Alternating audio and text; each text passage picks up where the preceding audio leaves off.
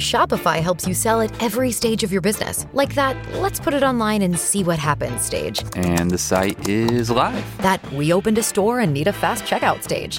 Thanks. You're all set. That count it up and ship it around the globe stage. This one's going to Thailand. And that, wait, did we just hit a million orders stage? Whatever your stage, businesses that grow grow with Shopify. Sign up for your $1 a month trial at Shopify.com slash listen.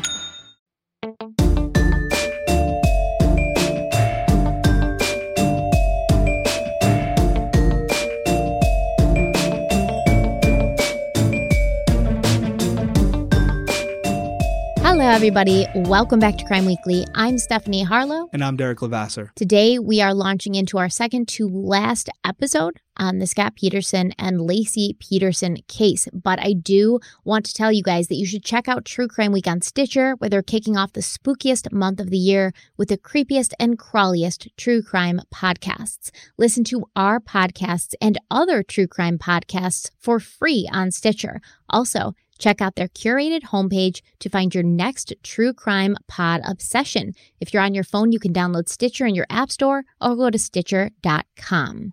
Yeah, very well said. We're featured on the uh, Stitcher page this week, so definitely check it out, support the channel. Uh, and speaking of supporting the channel, we want to thank everyone for the purchases of the Crime Weekly and Undercover Pineapple merch. Uh, I also like that you guys are starting to um, take pictures with it and sending it to us. I've been reposting a lot of it both on Instagram and on Twitter. So we really appreciate the support. And if you haven't picked up your merch yet, just click on the description right here. It's crimeweeklypodcast.com slash shop. But we appreciate the support, everyone who's done it now, and we'll do it in the future. We love seeing everyone rocking the merch. Yes, we do like it. And I love my undercover pineapple baseball tee so much. I wear it almost every night to bed and then during the day too because sometimes i don't change out of my pajamas during the day. If i'm not going anywhere nobody's going to see me but nobody needs to know that. It's okay. Too much information. Uh, let's talk about the case today. So we've covered so much about scott peterson about laci peterson about Amber Frey so much information, and there's just no way to get everything in, or this would be several, several, several parts. It would keep going for another two, three, four, five parts. So we're trying to kind of condense it, but we want to make sure all the important information is in there. Do you have any questions or do you want anything clarified before we launch into today's episode? No, I'm pretty much caught up. I have my notes going. We I've been kind of asking you the questions as we go. Um, we're getting the feedback from you guys in the DMs and uh, and underneath the posts. So there's a lot of what I'm finding is there's a lot of information out there, some of which was never uh, fact checked. Yeah. Uh, one one quick example uh, to not go too far off the beaten path was, you know, I got a DM that I, you know, we actually do read everything, and I got a DM about um, one of the specials you were watching, and not you, but the person who DM'd me this and said, "Oh, Scott said that he uh um that he removed the leash in this special or whatever, and you said that wasn't the case, correct? No, Scott did remove the leash. Scott did re- remove the leash. He did remove. The leash. So I the think leash. the message because you sent me the message, it said something like uh, he didn't remove the leash, or hold on. No, the person in the thing said that when he, he the leash right, was here. already off. The It leash says- was already off. I'm uh, such a huge fan of the podcast. I'm currently listening to the Laci Peterson episode five. And remember you guys mentioning that the dog had a leash on when Scott returned home from fishing. You guys mentioned how dangerous it was the dog could choke or hang himself with a leash. Currently also watching One Last Chance, the trial of Scott Peterson 2020. And in episode two, you could hear Scott say that when he arrived home after his fishing trip, the dog ran to him and didn't have his leash on. What go. I can't remember is if the neighbor found the dog with a leash on or without the leash, but I think it was with. Yes.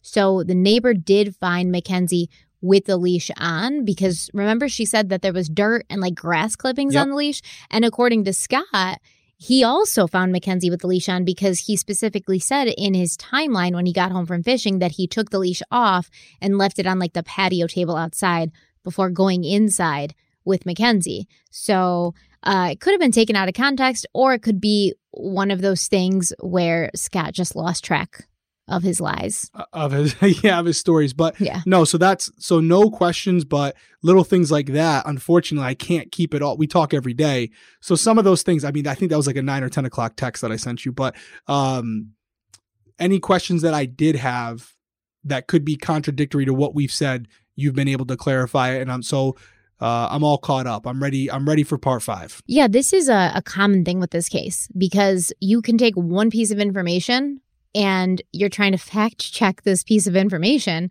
and you end up going into all these different sources and you know one source will say yes that's true. The other one will say no it's not. So it's very difficult to determine what is true but i want to go ahead and say that testimony during the trial since these people are under oath you kind of want to hope that their stories are the closest thing to the truth that you can find since they're under oath legally and they're they're technically not supposed to lie under oath and i feel like most normal people who have nothing to lose who haven't committed any crime who aren't afraid of getting caught in something they have no real reason to lie under oath right Right. Nobody ever lies under oath.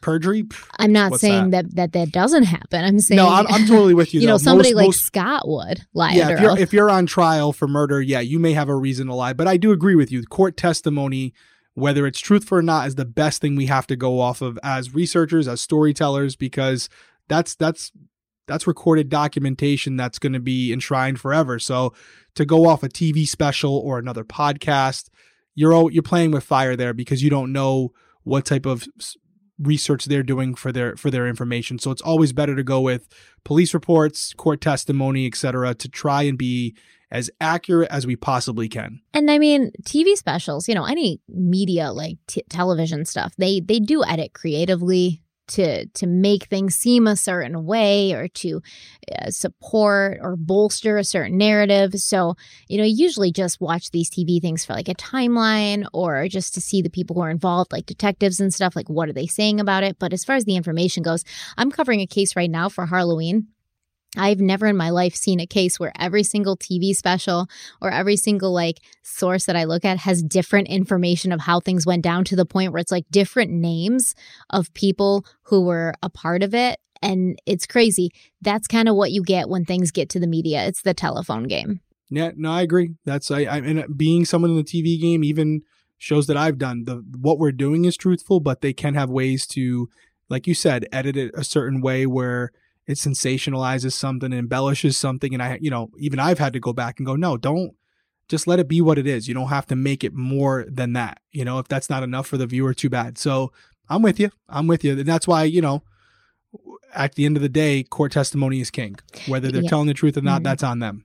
Well, the diehard Harlequins in here will know what I'm talking about when I say that I was part of a television project project project a television project that uh, I feel used some creative editing to to portray me in a certain way. So I will never I will never trust anything I see on these specials again because I know how easy it is to take something completely benign and make it seem uh, calculated and malicious. But when we left off in the last episode, Amber had pretty much just come out and she was like, yo, yeah, I've been with Scott, but he didn't, you know, he didn't tell me he was married. I had no idea. I didn't know his wife was missing. I found out all of this stuff as I went along, kind of like you guys have.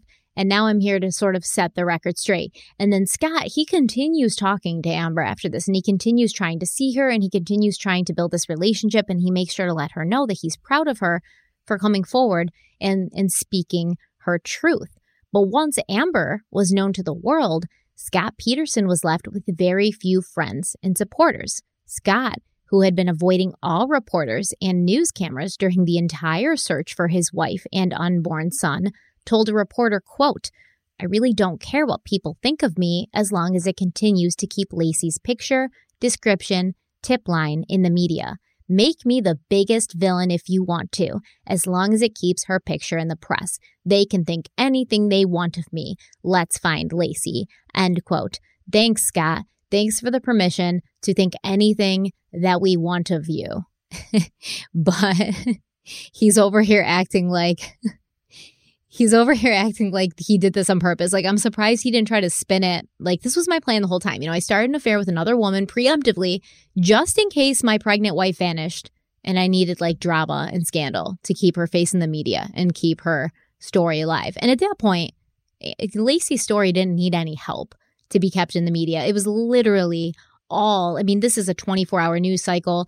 Um, Nancy Grace was talking about it. You know, everybody was talking about this. So Uh, Scott's full of shit. That's my opinion. But he basically was avoiding the cameras, I think, because he didn't want Amber to see him on TV. But once she knew, now he's coming forward and he's this this really tragic figure, or he wants people to think he's this tragic figure. This Yeah, husband he's who the martyr. He's like, you know, the I'll be the sacrificial lamb and be painted as a villain if it helps find my wife. yeah, it's like, dude, you painted yourself as the villain, man.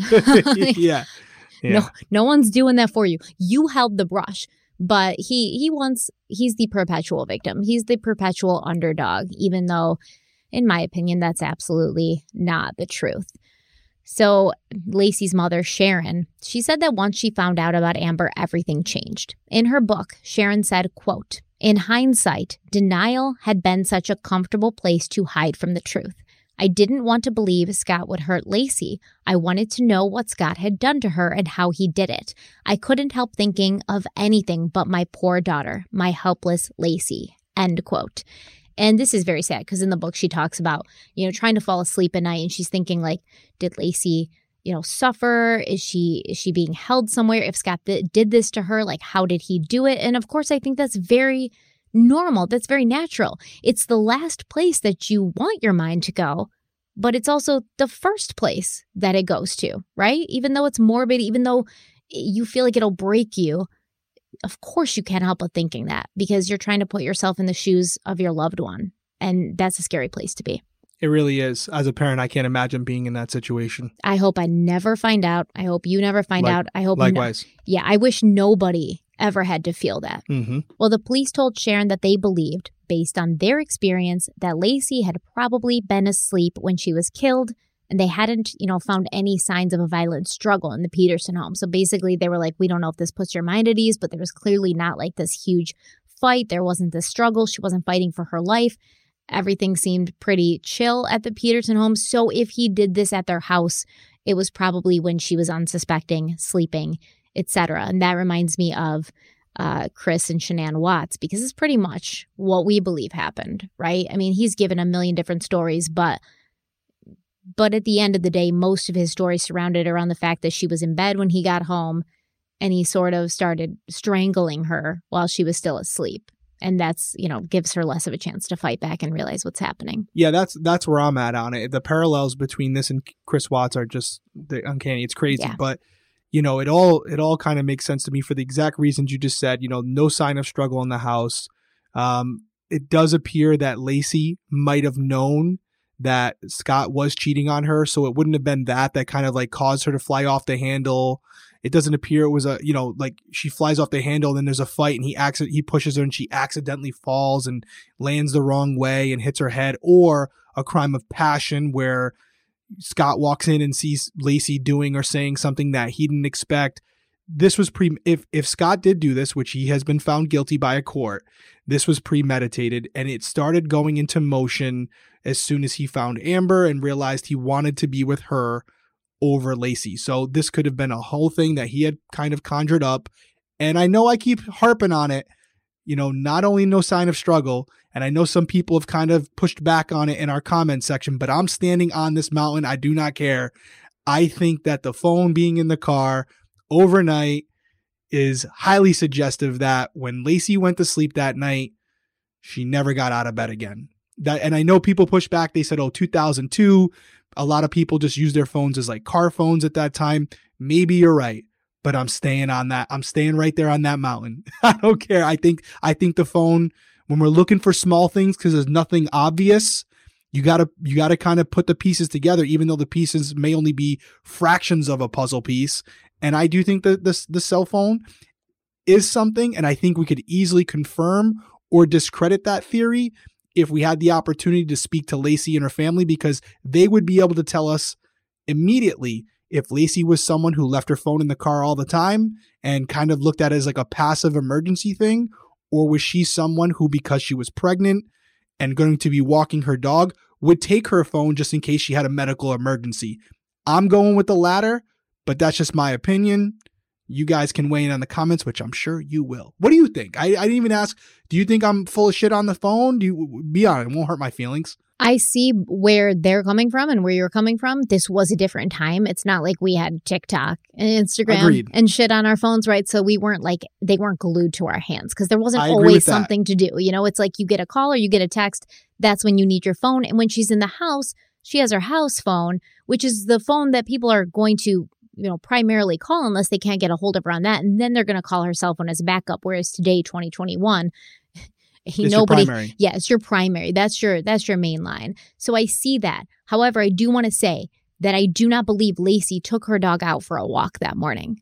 So I agree with you there. I don't know whether she was killed the night before or the morning of, but I'm also going to make a, a very, you know, straightforward statement because I want to be honest with you guys. I thousand one one thousand percent believe that Scott Peterson killed Laci. Okay. You just spoiled it. We're only in part five. Listen, I 1000% believe that he was involved. What I want to also say, though, is that I don't know if I was on that jury, if I could have voted guilty based on the massive amount of reasonable doubt that there was.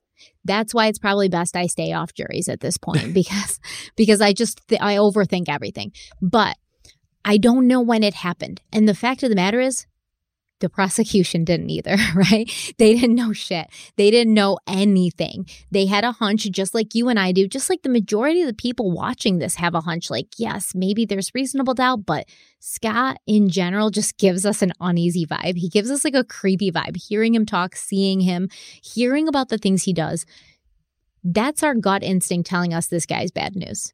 Period. Let me let me dive in. Uh, you just you just you just gave it all away, but I want to go back to the phone real quick Mhm. because you were 18 in 2002, right? yep. Okay.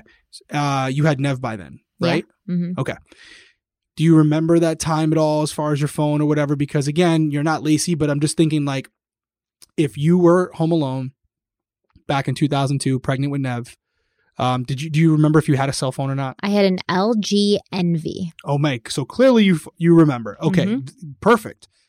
Do you remember? You know, I, I not without getting your personal life too much. Were there times when you were alone? Yeah, of course. Okay, okay. I was a single so mother. I was alone all that- the time. I didn't know how I don't know how much people know. Whatever, right? So you were a single mom. Mhm. You had a phone. Did it ever cross your mind that when you were going places or whatever, even though phones weren't as prevalent in 2002, but I was in, I was 18 in 2002 as well. I had a phone. I always carried my phone on me. I'm gonna be honest. I wasn't using it like I am now for all these extra features. But when I traveled, when I was walking somewhere, if I went down to the beach at, when I was in college, I had my phone on me just in case someone had to reach me. Were you someone that would carry your phone, especially during the time when you were pregnant with Nev, or were you someone who kind of left your phone in random places because it wasn't something of really any importance to you in that in that time frame? When I was pregnant with Nev, I did not have a phone. I had a pager. It was baby Okay. blue, super cute. Um, and then I'm going to also revamp my statement. The LG Envy came a little bit later, probably 1920. At the age of 17, 18, I had a prepaid. Vir- 1920? Yep. Yep. 1920. At, at 1920 what? I'm, I'm losing nine, you. Not like the- 19 or 20, the year of how oh, old 19 I or 20. Okay. I was like, "S- Stephanie, what are you talking about? Not 1920. 1920, not like the Great Gatsby. That's how I- I roar- was like, what not you- the not the Roaring Twenties. I'm, I'm like, is she having an aneurysm? What is she No, I'm a time I'm a time traveler. Okay. All right. So, so, 19 or 20 years old is when you got the envy. I know I yeah, but then before that, when I was, you know, 2002, I had a prepaid Virgin mobile phone that I got from Target and it had very little minutes on it. I did not bring it everywhere with me. Okay. all right. Yeah. So there you go. That's the point that a lot of you were making in the comments. Um, and usually it was out of minutes, Derrick. Okay, so I couldn't use it anyways. so I mean, those are all questions that I, if I were working this case, you guys always ask for the detective perspective. They probably already got the answers to this, I'm assuming, but I would be harping on that phone, wondering what her baseline was for that phone. Mhm. Did she ever use it? Was it always out of minutes? If it was a prepaid phone, was it something that she carried around with her often when she would go for walks with the dog? I'd want to know all that because anything that's outside the ordinary of what she would normally do, that's something I'm really going to want to focus on and look into. And if I learned that she was someone who didn't really care about her phone, but if she was going on a walk or going for to the store, she would make sure she had it with her just in case because obviously she's about to give birth. You Yeah. never know. Yeah. Um, then again, that was that would be something I'd want to know. So I guess we can kind of put it to the side for now, but I think I've made my case on it as as others have made their cases. We wouldn't know the exact answer unless we spoke to Laci and her uh, Laci's parents or one of her family members or friends that knew her obviously way better than we do. So I can tell you there's not a lot of information about that phone out there. I even got uh Sharon. That's why, Stephanie. That's Yeah. the, that's why. it's bothering you. I, I get it because you want to you want to know that phone. you want to put it to bed or not, right? But I do. but I read Sharon's book. Sharon wrote a book about about Laci, and I thought if it's going to be someplace, you know, it's going to be in here because there's a lot of emotion in this book. Not so many, you know, facts and you know police evidence and stuff, but more emotion. How did Sharon feel about losing Laci? You can see Sharon's travels through like completely trusting Scott, starting to suspect him, to outright believing that he was the murderer of her daughter. She says nothing about the phone, so um, it, it's strange. But regardless, you know, that's that's the opinion. That's the detective perspective. Right. That's just my opinion. Like I said, I could get ruled out real quick, but we'll put a we'll put a pin in it. I think I've I've made as much of a case as I can about it without having the complete picture. And it's anecdotal. You know, everybody It is. uses their phone differently now, and they probably Right. did too in, in 2002. oh yeah, if it was today, I think every single person watching or listening to this would go, absolutely. Yeah. There's no doubt. Mhm. But I do think that 2002 does leave it open to interpretation Mhm. because I will definitely admit that phones were not nearly as prevalent or as um, technologically advanced where you could do these different things that could actually contribute to your safety. They really only had one purpose, and that was to dial a number. That's it. So I- I'm with you guys. I hear where you're coming from, but I'm sticking with my I'm sticking with my hunch. But my LG Envy was the shit, man. I remember how fast I could type on that little like slide out keyboard. I was like, like it was so great. And you I had do a Nokia, oh a Nokia. the ones All where you right. could do the two way pay, the two way. Oh yeah. That's what we were doing. At, that's what we were doing on campus. I, y'all were obnoxious in the mall. Okay, obnoxious. you were just jealous. I'm by Hot Topic. I'll be right there. I'm leaving Zumiez. Oh my god. well, okay. Before we jump back into the timeline, I do want to go over some media appearances that were given by Scott Peterson and his family. Let's take a quick break and we'll talk more about this when we come back.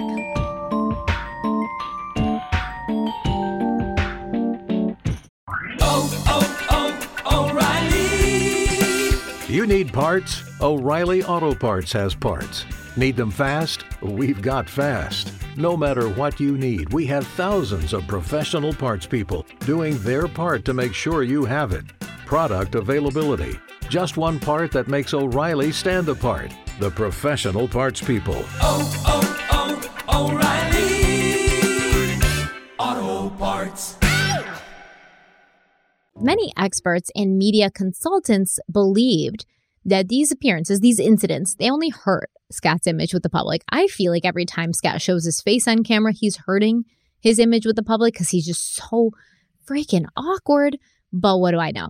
So, Jonathan Bernstein, he's an LA crisis management and media consultant, and he claimed that Scott's television appearances were a mistake and strained his credibility, saying, quote, Anybody who puts themselves in that position, they better be squeaky clean, and he's already proven he's not. End quote.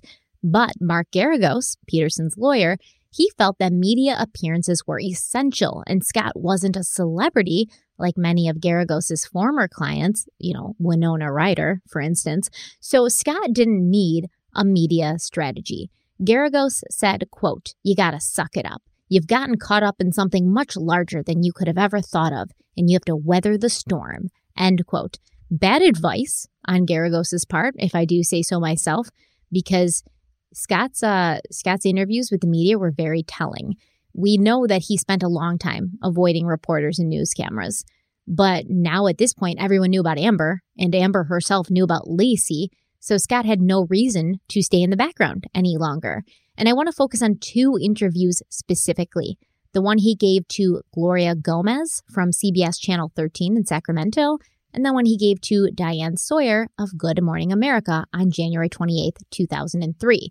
So, with uh, the Diane Sawyer interview, it was overall just a, a really awkward interaction on Scott's part. I can't even put this into words. Um, he did a lot of smiling, a lot of smiling when there was nothing to smile about. It reminded me of Burke Ramsey's interview with Dr. Phil. And I know a lot of people out there are like, no, Burke, you know, he's kind of on the spectrum. Like he he may be autistic, he may have Asperger's, something like that. So that could be why he was behaving that way. And I think even Dr. Phil said, you know, Burke's a special kind of person. He has a different way. He's very socially awkward.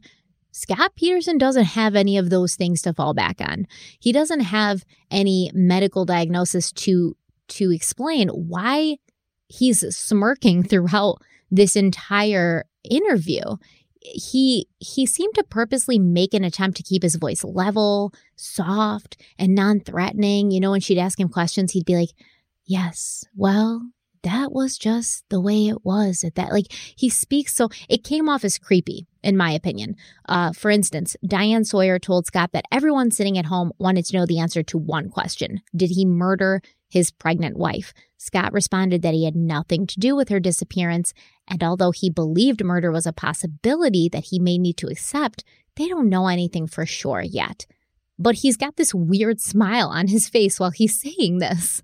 So his words are communicating one emotion, which is like, you know, I'm trying to be hopeful. I understand that my wife could be dead. I understand it's not looking really great right now. I mean, it's been a literal month since she's gone missing, but I, I have hope and I have faith. And he's like smirking. And uh, his face is communicating a completely different story. And I believe in the body language community, they call this duper's delight. Um, I've heard people say it so often. I don't really buy into the whole body language thing. You know, there's certain things that I'm like, yes, but also I think it goes so far where we're we're dissecting everything that everybody says and we're focusing on the wrong things. I remember Heidi Broussard, it was a case and her husband, she went missing. And it, ended up he was completely innocent. He had nothing to do with it, but everyone was tearing him apart. And they were saying look at him. He's he's smiling. Duper's delight. He's looking down into the left. That means he's lying. You know he's saying this and that means this. And they just kind of went crazy. And this man who who had this small child that he was the father of and his wife the the mother of this child's missing he's lost so much at this point and he was just being ripped apart in uh in you know the public opinion and it bothered me. So i don't buy into this as much as i feel like other people do. What's your take on body language as far as suspects go? Body language is huge. Um, i used to use a technique that's not a, technically allowed anymore in its same form which was called the reid technique uh, there is other variations of it now i think a wicklander zulawski technique um, I do think there's a lot of truth to body language and nonverbal cues, and I think as interviewers and interrogators, it's a it's a tool that we have. I actually have it. I won't pull it out tonight, but I actually have a uh, right to my right here. If you're watching this, I have this this uh, it's this pad, but it comes with a list of verbal cues that we were conditioned to look for, right? It's a bigger class that we had to take over like two months. There's two different levels to it, but then it's kind of like a cheat sheet. And some of those things are uh, baseline question behaviors and then uh, control question behaviors. So you would ask these baseline questions to try to get a baseline on the person themselves. So, for example, there are some people who have a natural tendency to tap their right leg or tap their left foot or tap their fingers or um, look away when they're speaking to you. That's just, it could be for cultural reasons, it could be just because of their own personalities. You have to kind of make, take the first half of the interview just establishing a baseline of what this person does. Once you've established a baseline that you think is their normal um, behavior for interacting with you, by asking certain questions like, you know, baseball questions or whatever you think might be of interest to them, then you go into questions where if they were lying or if they were anxious about it, they would display a different type of behavior. And what you're using is not what you learn in the books as far as what liars do but what they're doing that is different from what they've been doing for the first half hour of the interview. That's how I did it. So I wasn't basing it on the sample that was given in our videos for our interviews and interrogation techniques when I was in school for this. I focused on developing a baseline that was specific to the person I was speaking with and then looking for things that have been proven to suggest deceit that they were now displaying, but were not displaying in the first half of my interview. I do think there's some truth to it. I do think there are some outliers as well where they just change throughout the interview based on the series of questions you're asked asking. But I, I am one of those people that do believe there is something to it. Yeah, but that's after establishing a baseline, correct? Correct, a baseline based on that specific person. So could I'm, you could you analyze a person's body language if you did not have the baseline based on that person's specific behavior? No, I don't think you could. I don't No. think there's a format. I don't think there's a template that you can just apply to. So, you and I, for example, you and I could go into an interview, and if we're not asking control questions or baseline questions first, um, I can't put a template over your, your, you know, your interview and say, "See, right here, she Right, lied based right. on the template." And the same thing hold true for me. It's going to be specific to the person you're interviewing, and any good interviewer is going to know that. I do think there are quote unquote experts sometimes who will watch just one question of an interview where people felt like he was he or she was lying and go, "Yep, you know what? He's looking off to the left." That would suggest he's lying because if, in case you guys don't know, looking off to the left would be actually not lying. So looking off to the left, the way I remember it was looking off to the left means logical side of the brain where you're pulling from fact, you're pulling from memory. The right side of your brain is the creative side of your brain where te- some people believe that if you look down and to the right while answering a question, you're creating your response as opposed to re to pulling it from memory. I don't know. I haven't seen a lot of, of of substance in that in my personal experience where I've had someone lie and do that. Um, but I do know it it is possible. Um, but again, if you're just watching that question and they look to the right and you say they're lying, well, how do you know they weren't looking to the right when they gave you their name and date of birth earlier in the interview? Or when they were talking about the Red Sox earlier in the interview, where they had no reason to lie, and yet they were still looking down and to the right? Because if they were, you would cancel that out as an indicator of deception. Yeah. Did that answer the question? I kind of feel like I was jumbling there. No, no, it's perfect. And it reminds me of something I haven't thought of in literally over a decade. There was this show back in the day, and I was watching this show when you still had to order DVDs from Netflix when there wasn't like a Yep, streaming remember, option. And it was called Lie to Me. And I think it was only one season, maybe two, but it was about a body language expert. And he would just like go in and he would talk to somebody for like five minutes and he'd be like, they're lying. It was a great show. However, I think that it happens so much where just the layman will look at these interviews not having a baseline, not having an indication of how this person generally behaves, and they'll say, that person's lying because they're doing this or they're doing that or they're speaking in this way. And I think that's a little unproductive, but I do think it's fun. It's a fun exercise in critical thinking. But when you start accusing the person of lying and murdering like their wife in the comment section of a YouTube video, something they might see, that's crossing the line. So it's fine to speculate and it's fine to like talk about it and think about it. And I know there's lots of YouTube channels that just specifically look at like interviews from suspects and anal- analyze them and I think it's fun and I like to watch those. But, you know, who knows if it's if there's any real merit to it, especially when you have not established a baseline. Correct. And actually, for the guys that are on YouTube right now, just so you don't think I'm lying to you, if you're on YouTube, you're seeing this. Here's my actual binder right here. It's the one I still use to this day. And I have a series of questions that I ask to establish a baseline. I ask them the same way so I can testify to that in court if I change it up for that person. And then when you flip this open, now I don't show this to the obviously the person I'm interviewing, but again, you can see here behavioral guidelines. I don't want to get too far away from the mic, but it tells you signs of deceit, signs of being truthful. And this is so, I'm not just making this up. This is something that we as investigators do use in the field. Everyone's a little different. I have my little sheet here that you can see where I'll write out the names. And then there's also abbreviations down at the bottom here. These are little abbreviations so the person I'm interviewing doesn't know, but they're abbreviations for different indicators. So, for example, we have maintained eye contact as MI. So I'll write a question out, and then based on their response when I'm establishing my control questions, if they didn't maintain eye contact, I'll write, you know, MI or whatever. I'll, so I can make these little notations as I'm asking these baseline questions.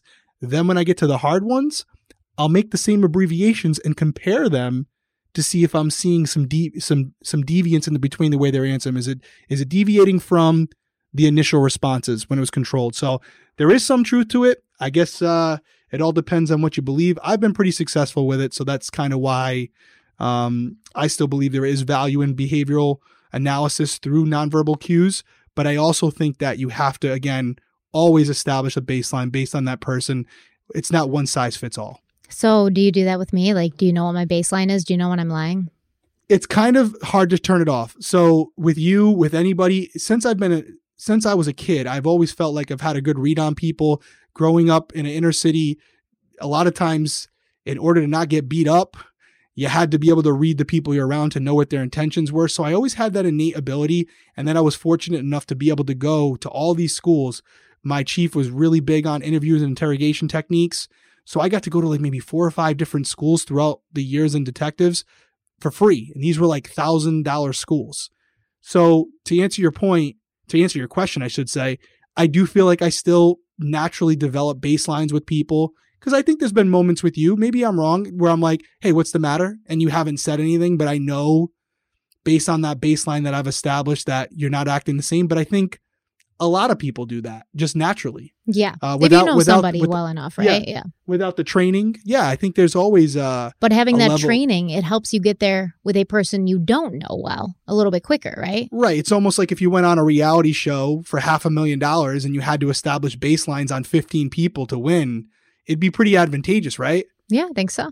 I think it. I mean, probably work out pretty good. Or I if you're on like one of those speed dates, you know, and you gotta, you wouldn't know. Shut up. But uh but no it, we're we got off the the track there but i think that type of stuff is stuff that our listeners really love because that is stuff that like this is from the Reid institute so this isn't something you can Yeah, I mean, like, you're gonna photocopy that and send it over to me, right? I, I i i might even have an extra one i have to go into the i have to go into my boxes but if i have the extra one i'll give it to you so do I have a tell? Because I need to know to like suppress this this tell. do you have a tell well even if you had one i probably wouldn't tell you because that would take away my superpower right of being able to know But you don't um, you don't need a superpower with me, so No, no, you're pretty um you kind of wear your emotions on your face. You do. You do. You wear your emotions on your face. So with you, even before you open your mouth, when we're like starting to get prepped for these podcasts, the way you're kind of moving things around and stuff, I can usually tell if it's been a good day or a bad day. yo, that's how I always felt with my mom. I'd walk in the kitchen, I'd be like, hey, well, I'd be like, nope, not talking to mom today. I'm just gonna walk right past with my book bag, do my homework upstairs. I'm not gonna say shit to my mom right now until she's had that first white Russian. You know what I mean?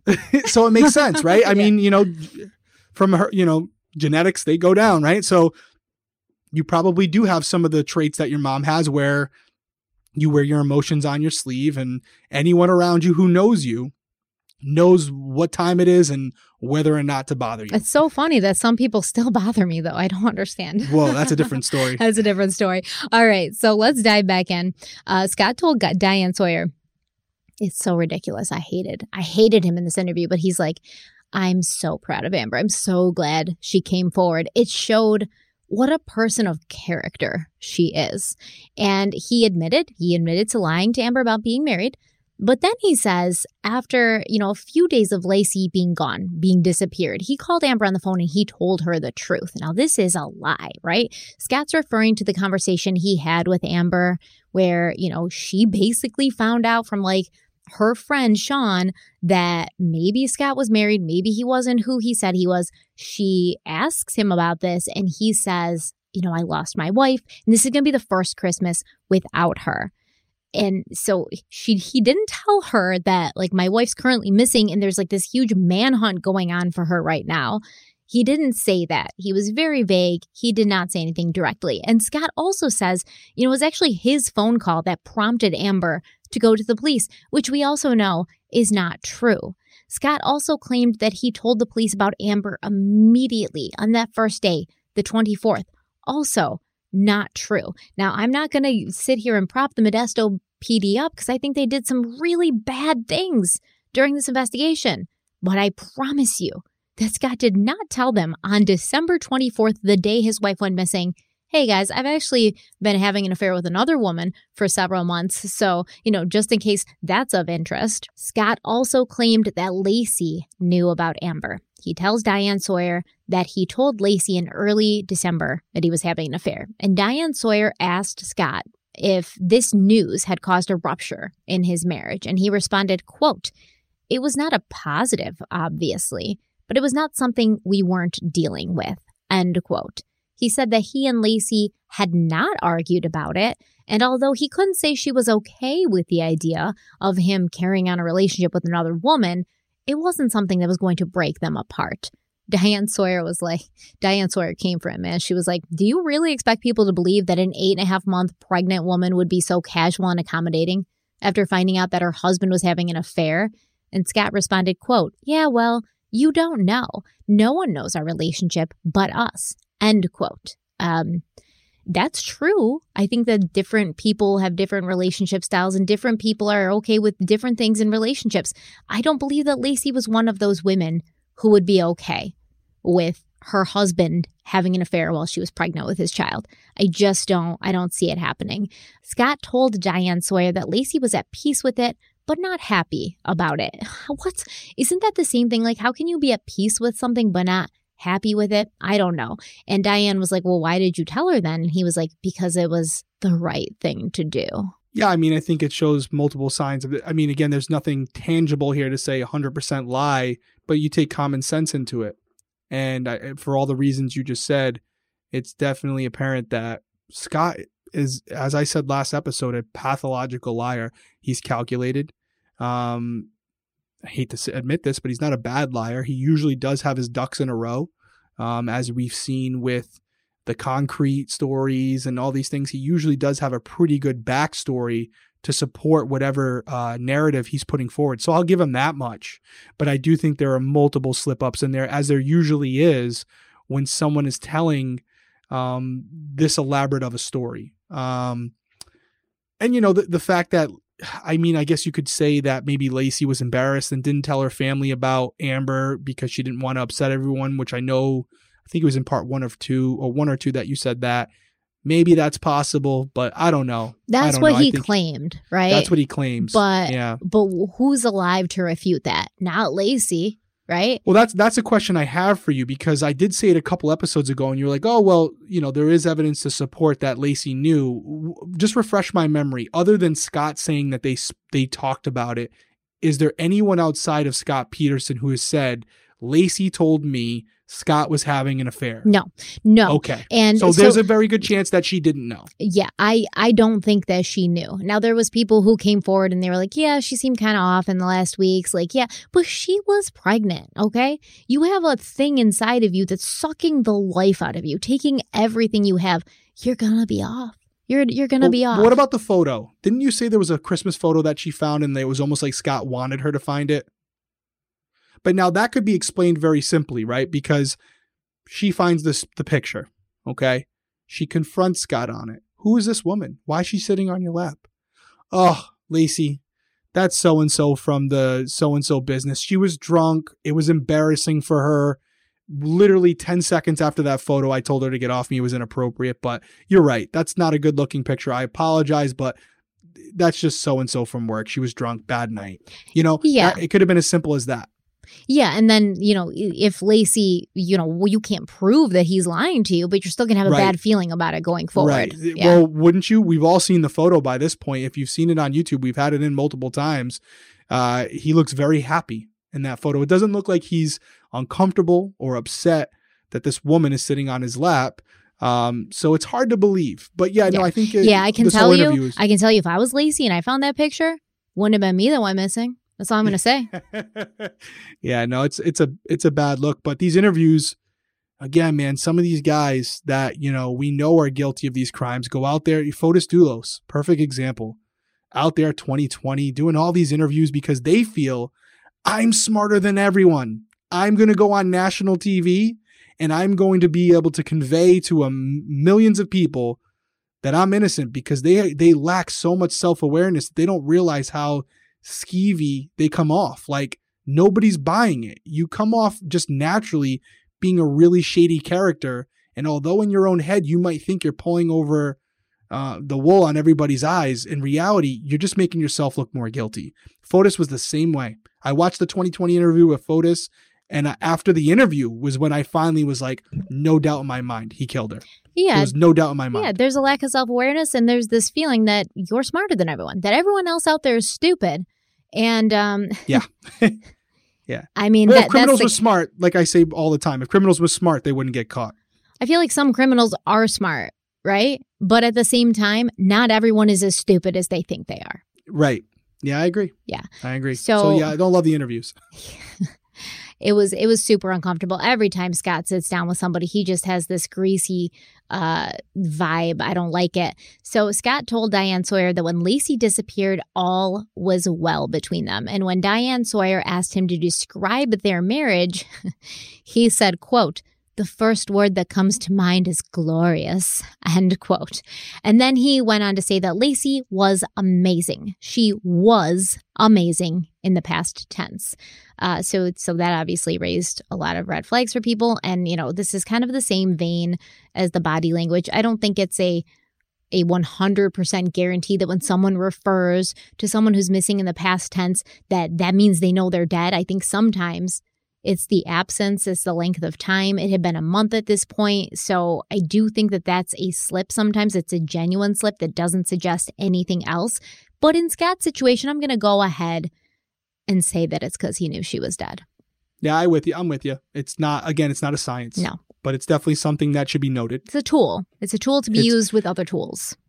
And again, it's one indicator of maybe 15 or 20 indicators in this interview that would suggest deception. Right. And then the whole Peterson clan, they hopped on Diane Sawyer's show with Scott and they claimed, you know, they'd never wavered in their faith and trust in him, even though they had been surprised to find out he was having an affair, which I also find to be bullshit. I think Scott definitely told at least his mother before Laci went missing that he was seeing another woman.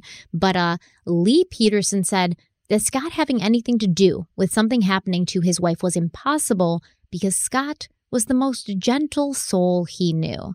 Now, I saw some comments in the last episode about Scott's gift to Laci for Christmas, and this was a great point to bring up. And that's why I'm gra- glad that we're crowd solving and we're like listening to your comments and reading them in relation to what how we're basically uh, formulating these videos.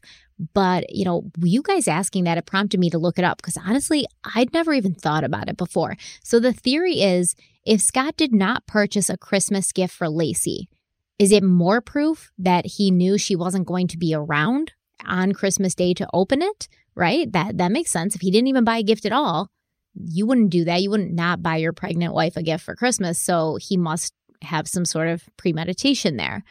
So Diane Sawyer kind of asked him about this, and Scott claims he got Laci a Louis Vuitton wallet for Christmas. During the initial search of Scott's home, law enforcement had basically looked through and inventoried the presents that were under the Petersons' Christmas tree, and they found one large box wrapped in deep blue paper addressed to Laci from Scott. But the wallet was not in that box. In fact, we don't know what was. They never said. They just said that there was a gift there for Laci from Scott. However, the wallet was found in an open bag. It was still like in the shopping bag, and initial reports assumed that this was a gift for Laci from Scott. But later, police found a credit card receipt that showed Laci had purchased this wallet during a trip to Carmel a week before she went missing. So some argue, people who like support Scott Peterson, they say, well, Laci may have bought this for herself and then didn't open it or use it because she wanted, she basically wanted Scott to like present it to her for Christmas. But I mean, then it's not really from Scott, is it? You know, he didn't put thought into it. He didn't take time out of his day. There was no effort on his part. But we know also that Scott can be quite thoughtful when it comes to gift giving, just not with his wife, apparently. During Scott's trial, the prosecution showed the jury pictures of multiple gifts given to Amber Frey for her birthday by Scott. He got her a necklace, a Norah Jones CD because Come Away With Me was like kind of Scott and Amber's song. He said he thought about it. He thought about her every time he heard it. He uh, got her a can of wildflower seeds, a little silver jewelry box. Scott had also given Amber some little gifts for her baby daughter. He got her like this little kid's purse and some books. This was on February 10th, while the world was out looking for his missing wife. This was six days before Conner's due date. So it clearly shows a lack of concern for his wife and his child. It clearly shows that Laci's status was not a top priority for Scott. And honestly, there's no way that I can defend this. Another interview Scott did was with Gloria Gomez. And this interview, where he's talking and talking, you know, she's asking him questions, he's responding, and then his phone starts ringing and it keeps ringing and like it stops ringing and then it starts ringing again, like somebody called right back. So obviously, someone's trying to get a hold of Scott. And you would think there would be some, you know, sense of urgency for Scott to take this call, as it could be news about his missing wife and child. But instead, he calmly asked Gloria Gomez, Do you just want me to shut the phone off? so, a lot of you mentioned this to us through messages and comments on the YouTube videos and also on Instagram. So, I had to go and hear it for myself. I watched the whole interview, and sure enough, it happened just like that. This tells you something. In my opinion, it says that Scott's a good actor. Um, but he's not a great one, right? He can only focus sort of on one thing at a time. And his main goal that day was to talk to the video cameras and appear to be as innocent as possible. But he can't multitask while he's in this unnatural state because he's not he's not like genuinely and organically this honest stand-up guy. So this is a state where he's acting. He's pretending to be a good guy and a concerned husband. So when the phone rang, his initial thought is like, you know, this damn ringing phone keeps interrupting my script where I'm trying to make the world think I'm like this nice guy. But if he was a truly concerned husband, his first thought when hearing that phone ring would have been, you know, have they found Laci? Is there news? Is she okay? What's going on? Right? Am I am I off base here? I think the main takeaway from me, even when you started talking about these interviews, Diane Sawyer, obviously this newest one, these interviews I ask what the purpose is. The purpose is not to try to help find his wife because there's nothing he can convey to the viewers that's going to assist or motivate them more to find this pregnant woman, right?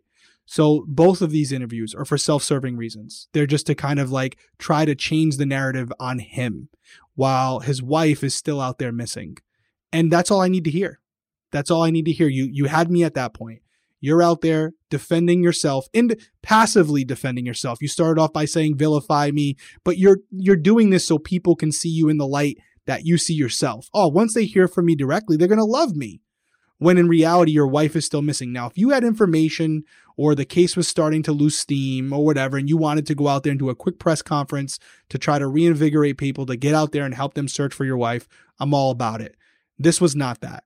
This was not that. So, all this extra things you're telling me about is just reiterating what I already thought at the beginning as soon as you mentioned interviews.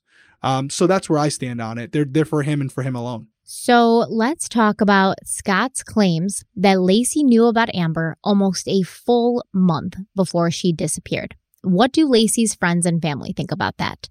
So, a close friend of Laci's named Lori Ellsworth, she says she doesn't believe it. She saw Laci on December 14th, and she claimed that Laci was as happy as could be. She was not a woman who was being weighed down by the knowledge of her husband's affair.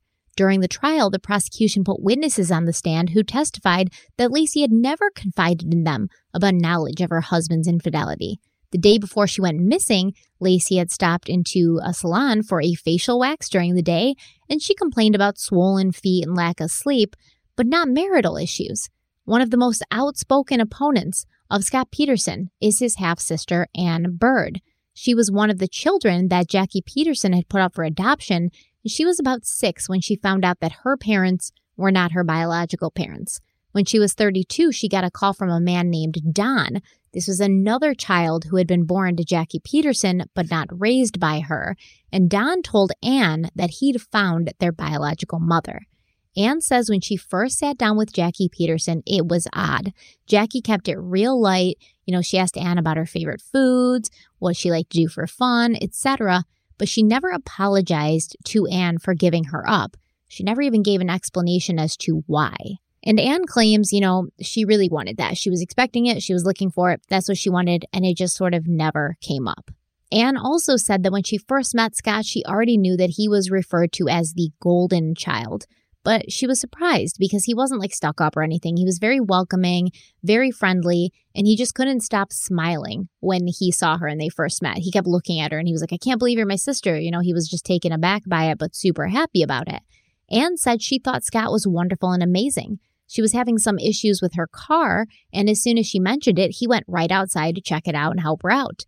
Anne was also introduced to Scott's beautiful, outgoing wife, Laci, who she described as loving life and loving all people, very funny with a hilarious sense of humor. Laci and Scott were present when Anne got married to her husband Tim, and when she got pregnant, she and Laci bonded over that, even though Laci was having trouble conceiving a child of her own at that time. According to Anne Bird, in November of 2002, they were all supposed to take a trip, a family trip to Disneyland. But Jackie Peterson called Anne and said she didn't know if Scott and Laci would be joining them, saying, quote, they're having problems again. You know, men, end quote.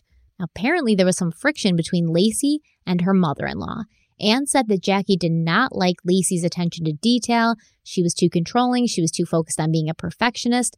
And Jackie resented the fact that Scott and Laci had moved to Modesto, which was closer to Laci's parents, but further away from Scott's. Essentially, the general impression that Anne got was that Jackie did not feel Laci was good enough for Scott. Scott and Laci did go on that Disneyland trip, and Laci had a great time. She was in really good spirits the whole time. She was bubbling over with excitement about the baby that she was carrying. And Anne Bird said, quote, She is to this day the happiest pregnant person I've ever seen, end quote. Scott, however, was not his usual self, though. He was distant, and he spent a lot of time on this trip um, on his cell phone in the hotel room. So, what I personally feel happened here is Laci had no idea Scott was seeing Amber behind her back. She was happy. She was looking forward to becoming a mother. She thought everything was fine.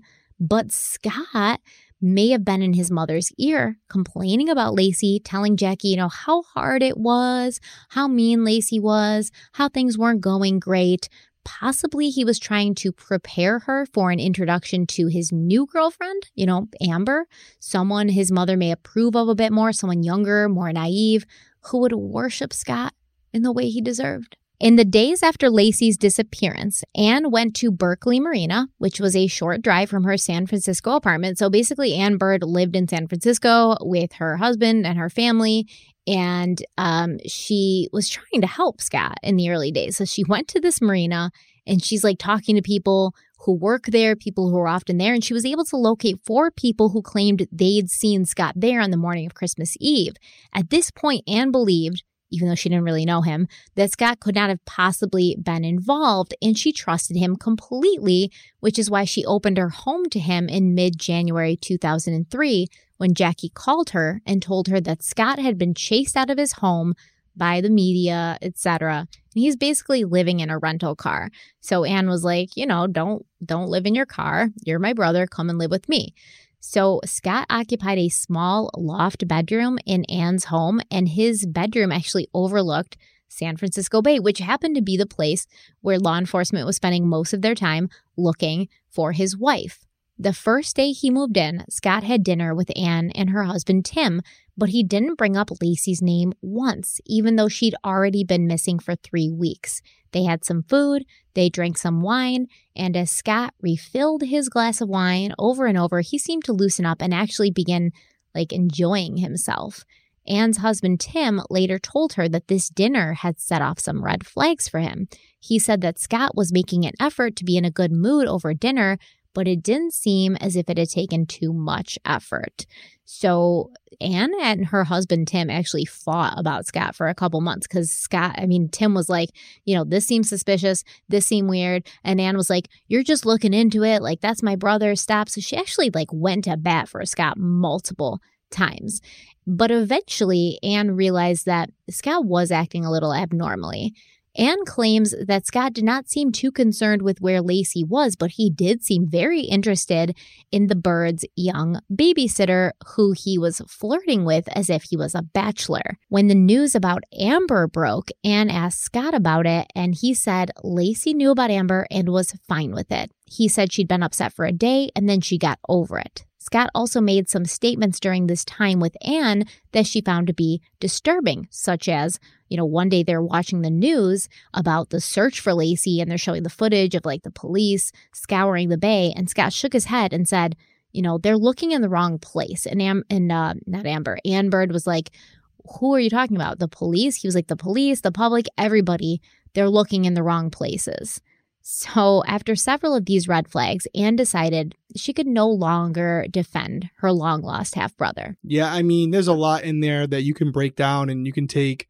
I think it goes back to what we were saying earlier, you know, as far as we know, we people probably at this point know what we believe. So, it's really easy to come to the conclusion based on these behaviors. But I think even just looking at it as if it was not Scott, again, your wife is missing and you're flirting with the babysitter it just it shows that you're a real sick individual.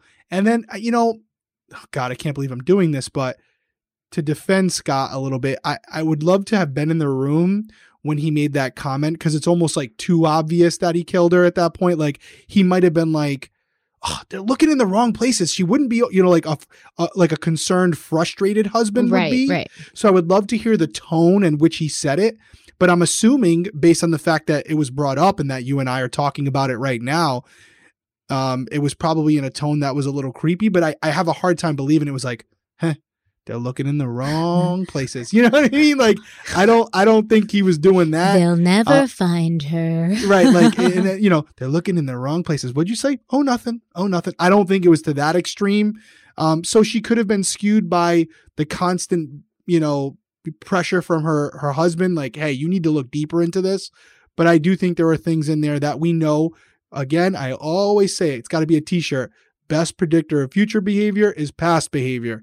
And scott with amber scott with other women hearing this story about this this babysitter nobody out here is not believing that he did that because again that is his behavior. That is what he has proven to be. So when i hear that i know there's truth to it i know it's more than just being nice Yeah, once again, the comment like they're looking in the wrong places that could be taken multiple ways. If that's all the way of, i took it when you said it but if all those other things didn't exist, right? So it's in combination with all the other things. Otherwise, it could just be like they're looking in the wrong places. They suspect me. They're looking in San Francisco Bay because that's where they know I went fishing that morning, but I had nothing to do with it. They're looking in the wrong places. That would seem completely valid coming from somebody if they didn't have Scott Peterson's track record for cheating and lying and just being an overall dick. Exactly. So I think for us, knowing who we're talking about, it means more because it's not a normal person who we're just like trying to find something.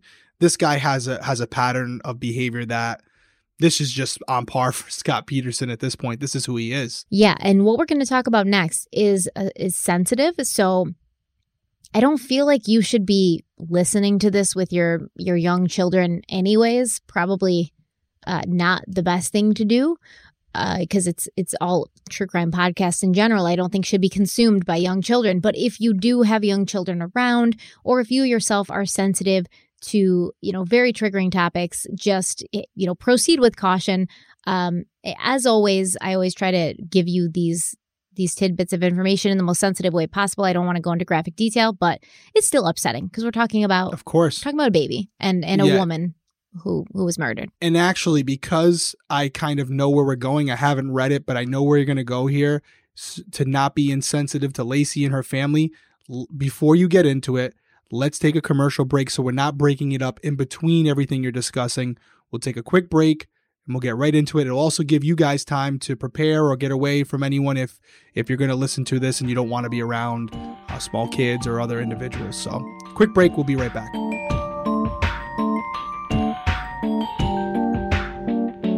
So on Sunday, April 13th, 2003, at around 4 p.m., the remains of what was believed to be a full term fetus were found on the shore, San Francisco Bay, about one mile away from Brooks Island. And if you remember, Brooks Island was the island that Scott Peterson claims he was sort of trolling around. He saw the no dumping sign, etc. The next day, the headless body of a woman was found washed up on the rocky shore of Point Isabel Regional Shoreline Park, a mile away from where the baby had been found, and two miles away from Brooks Island. It was Laci Peterson and Conner Peterson. Laci was basically only a torso. Her head and both arms were missing. Her left leg from the knee down was missing. Her right foot was missing and her internal organs were all gone with the exception of her uterus. Um, in her body cavity, instead of organs, there was basically sea life growing, and it shows you how long she was underwater in the bay.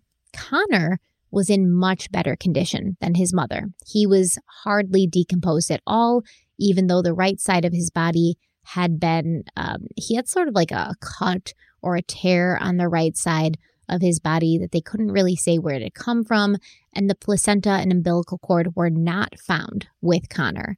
The autopsy said that Laci Peterson's cause of death could not be determined due to extreme heavy decomposition.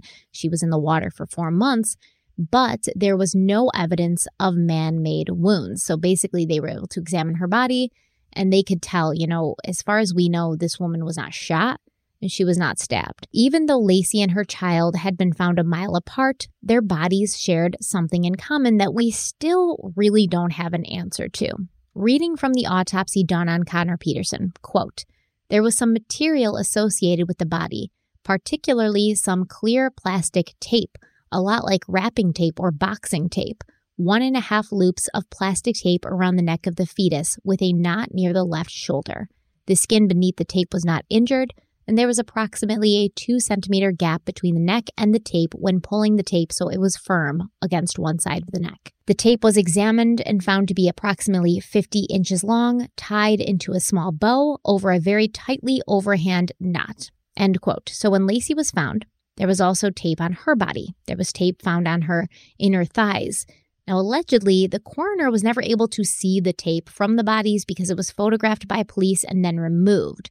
Um, and some people refer to the tape on Conner as twine, but if you look at the pictures, it sort of looks like it could be like twine or a rope, but if you spread it out, it's longer and wider and it kind of looks like tape. So the tape or the twine, whatever you want to call it, found on Laci and Conner's bodies, it led some to believe that this was evidence that Conner had been born before he and Laci were killed, and the material found on the bodies was not picked up in the bay, but put there by human hands before Conner was placed in the bay. Conner was not as decomposed as Laci. Like I said, hardly any decomposition. His body showed very little animal activity. Additionally, which you will not hear anywhere, it was not brought up during trial. Um, it's it's pretty much I had to dig for this, but additionally, on the scene on the same shore as Conner was found, a few feet away, there was this pallet bag. So, a pallet bag is like a very long, usually like six foot plastic bag, and it's meant to hold pallets. And if anybody knows, or if you worked at a warehouse or like a dock or something, pallets are these long, like wooden things that you can store stuff on. A few feet away from that bag, there was a couple of long metal pipes. Now, on both the bag and the pipes, there was also tape found. East Bay Regional Park District Police Officer Timothy Phillips commented on the scene that the bag's odor was similar to that of the remains of Conner Peterson, but this is not found in any police report. It's just something he said while he was on the scene and it was, you know, noted by the people around and they later repeated it, but he did not write it in a police report and it was not included in any of the police reports. Now, during the trial, Scott's defense team would argue that Conner could have been placed in that bag, which would explain why he was far less decomposed than his mother, but that would also mean that he'd been born before going into the water, which something the prosecution's experts claimed was not possible. Detective Al Brocchini called the Canadian company that manufactured these bags and he asked if they ever shipped to Modesto, California. They said they did not, even though Laci and Conner were not found in Modesto. After that, Brocchini dropped it. He didn't do any further investigation into what the bag was, how it had gotten there, or if there was a connection between it and Laci Peterson. Matt Dalton, who's a former prosecutor who joined Scott's defense team for his first ever case as a defense lawyer, he did his own investigation into that bag. The prosecution and the Modesto police had written the bag off as just something that had been in the bay and washed ashore. Matt Dalton called the company and he was told that they did, in fact, ship their bags to California. In fact, their product was being used at that time on the Richmond Bridge retrofitting project, and the Richmond Bridge was actually not far from where the bodies had been found. A representative from that company told Dalton that the bag did not blow away and end up in the bay. The work site was locked up tight, the bags were secure, and they would also never ship their bags with duct tape on them. They said, if you found tape on our bag, somebody else put it there. Matt Dalton asked the construction crew at the bridge, you know, what are you going to do with these bags when you're done with them? And they said that they would throw the bags away and they would eventually be taken to the Richmond Sanitation Company, which was a short distance away. Matt Dalton went there and saw that there were surveillance cameras, so he asked to see the footage for the week of December 24th, but he was told to get a subpoena. When he got the subpoena, the company told him that they had recorded over those days and that footage was gone forever. Another strange thing was that there had been caffeine present in Laci's body at the time of her death. But as you know, she was pregnant and she'd stopped drinking caffeine. She wasn't drinking coffee, tea, nothing, because she was pregnant. This all bolstered the defense's theory that Laci and Conner had been the victims of some satanic cult in Modesto who had taken Laci specifically because she was pregnant and sacrificing a newborn baby at Christmas time is some, you know, well-known pagan ritual, I guess, that gives you all sorts of powers. And so basically they kidnapped Laci, the satanic cult, and then they waited for her to give birth and then they sacrificed both the baby and the mother to their unholy gods or whatever they do. I'm not a satanic cult expert. I don't know. I don't know what they do, but what do you what do you make of all this? I know we just went over a lot. So there is a lot, and I know there's some more to go. Um, I'm not going to try to explain the things I can't explain, like the tape, because it could be something more, or it could be as simple as as much as they're saying it couldn't be in the water. You know, it wasn't in the bay we all know there's a lot of trash in in in the in our bodies of water, way too much, and sometimes these things that you don't expect to see in the water are there. Yeah, but did you hear what what they said? Like it had, it was tied, tied around, and, bo- and there was a bow, and then a mm, knot Yep. under the bow. I got it, and and it, and maybe there's something to that. Maybe it was in a bow on whatever it was in, and somehow it got over his head. I'm not making excuses. I'm just saying that it was it wasn't tied securely enough where it was tight on both sides. Only one. The water does weird things. Could it have gotten over his head? Don't ask me how. I think it could have. You know, if the bow, if the opening of that bow, that area was bigger than his head, where it could be slipped off without untying it or cutting it, then it's possible. But how do You you, get what I'm saying? Yeah, sure. But you're let me- but we're also going to say that Conner was in the water a lot less longer than Laci was, right? Well, here's where I'm going with that. Okay. And there's a lot more to go over here. And I hope I'm not stealing any of your thunder as far as what you have left, because I know you have more stuff to go. So, my initial impressions from what you just said is that it's kind of in line with what we said earlier. I think it's very unlikely that uh, they were in the water at different times um, based on how they were found and the distance they were found from each other and the timing that they were found. So, what would be your explanation then, Derrick? Okay, here's my explanation of it, which again, take it for what it's worth because I wasn't there. I do think that Laci had been tied down somehow. She was weighted down somehow, and she was most likely weighted down by her limbs. And that would explain why she didn't have any limbs at the time she was found because as the skin, the connective tissue decomposed, those limbs may still be tied to whatever they were attached to originally. And so her body floated up based on buoyancy gases etc when she was just a torso again i'm trying to be respectful here. It does allow if she was pregnant for a fetus that had been protected by laci inside of her stomach um, for a, a, a decent amount of time to be preser- preserved in her uterus so that when she finally is released from whatever's anchoring her down, again, just the way the water moves, just like the bow, Conner, because he's no longer attached by the umbilical cord because of, again, decomposition, he floats out of her and away. Now, I want to get into what you just said about Conner and about Laci because with my limited amount of research that I've done about satanic cults and how they sacrifice things, it's usually not by strangulation there's usually some type of stabbing, shooting, whatever it may be. Um, sometimes there is a uh, decapitation, um, and you could say that that's what happened to Laci, right? Because she's missing her head. But I would think that if they were sacrificing a child as well, they would not sacrifice that child by strangulation. There would be signs of some type of trauma, whether it's a stabbing. Um, I don't think that they would use a gun, but there would be some type of trauma to Conner to suggest he was I'm trying to be nice. I'm trying to be respectful here, but he, he he died an unpleasant death, not a death like a strangulation.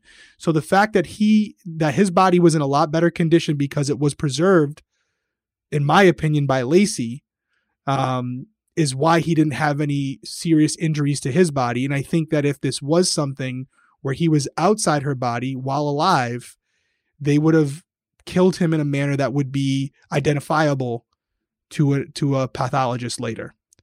I might be missing some things. You covered a lot there, but I know I'm, I'll give you that, and you can you can hit me back with whatever you're feeling based on what I just said there. No, I think that's all valid. Um, it's just impossible to know, right? A hundred percent. That's why I qualified it. It's like, who am I? Who am I to say I'm not a pathologist? And we all know from Robin Pope and from many other cases, water is a bitch. it ruins an investigation. I'm actually shocked they were able to determine she had caffeine in her body. You know what I mean? Like I don't even know. I still want to know how they did that because I know with Robin Pope, we couldn't tell anything. But um, again, if you're to think that it was some type of satanic ritual, I could, I you can explain away Laci because you know they could have decapitated her, cut off her limbs, whatever, and that would explain everything we know. But at that point, why was she in the water so long? Why was she allowed to have this type of sea life grow inside her stomach? She was held down somewhere, weighted down somewhere for a very long time. So, how does it happen to Conner? How does he stay in that condition? I think the simple explanation is he was protected by Laci.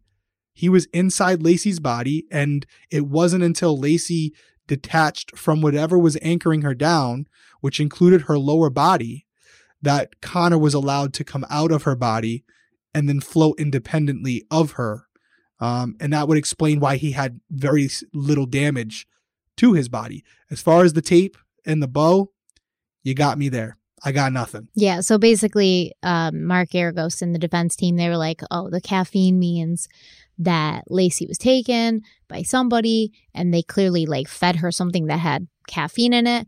I mean, it could mean a lot of things. Chocolate has small amounts of caffeine in it. You know, I can't imagine as a pregnant woman you'd give up chocolate. That's what you want the most sometimes. So it could it could mean a lot of things. But You know, and I, I just want to bring it back here. We're talking about a case where the husband, okay, is believed to have killed her.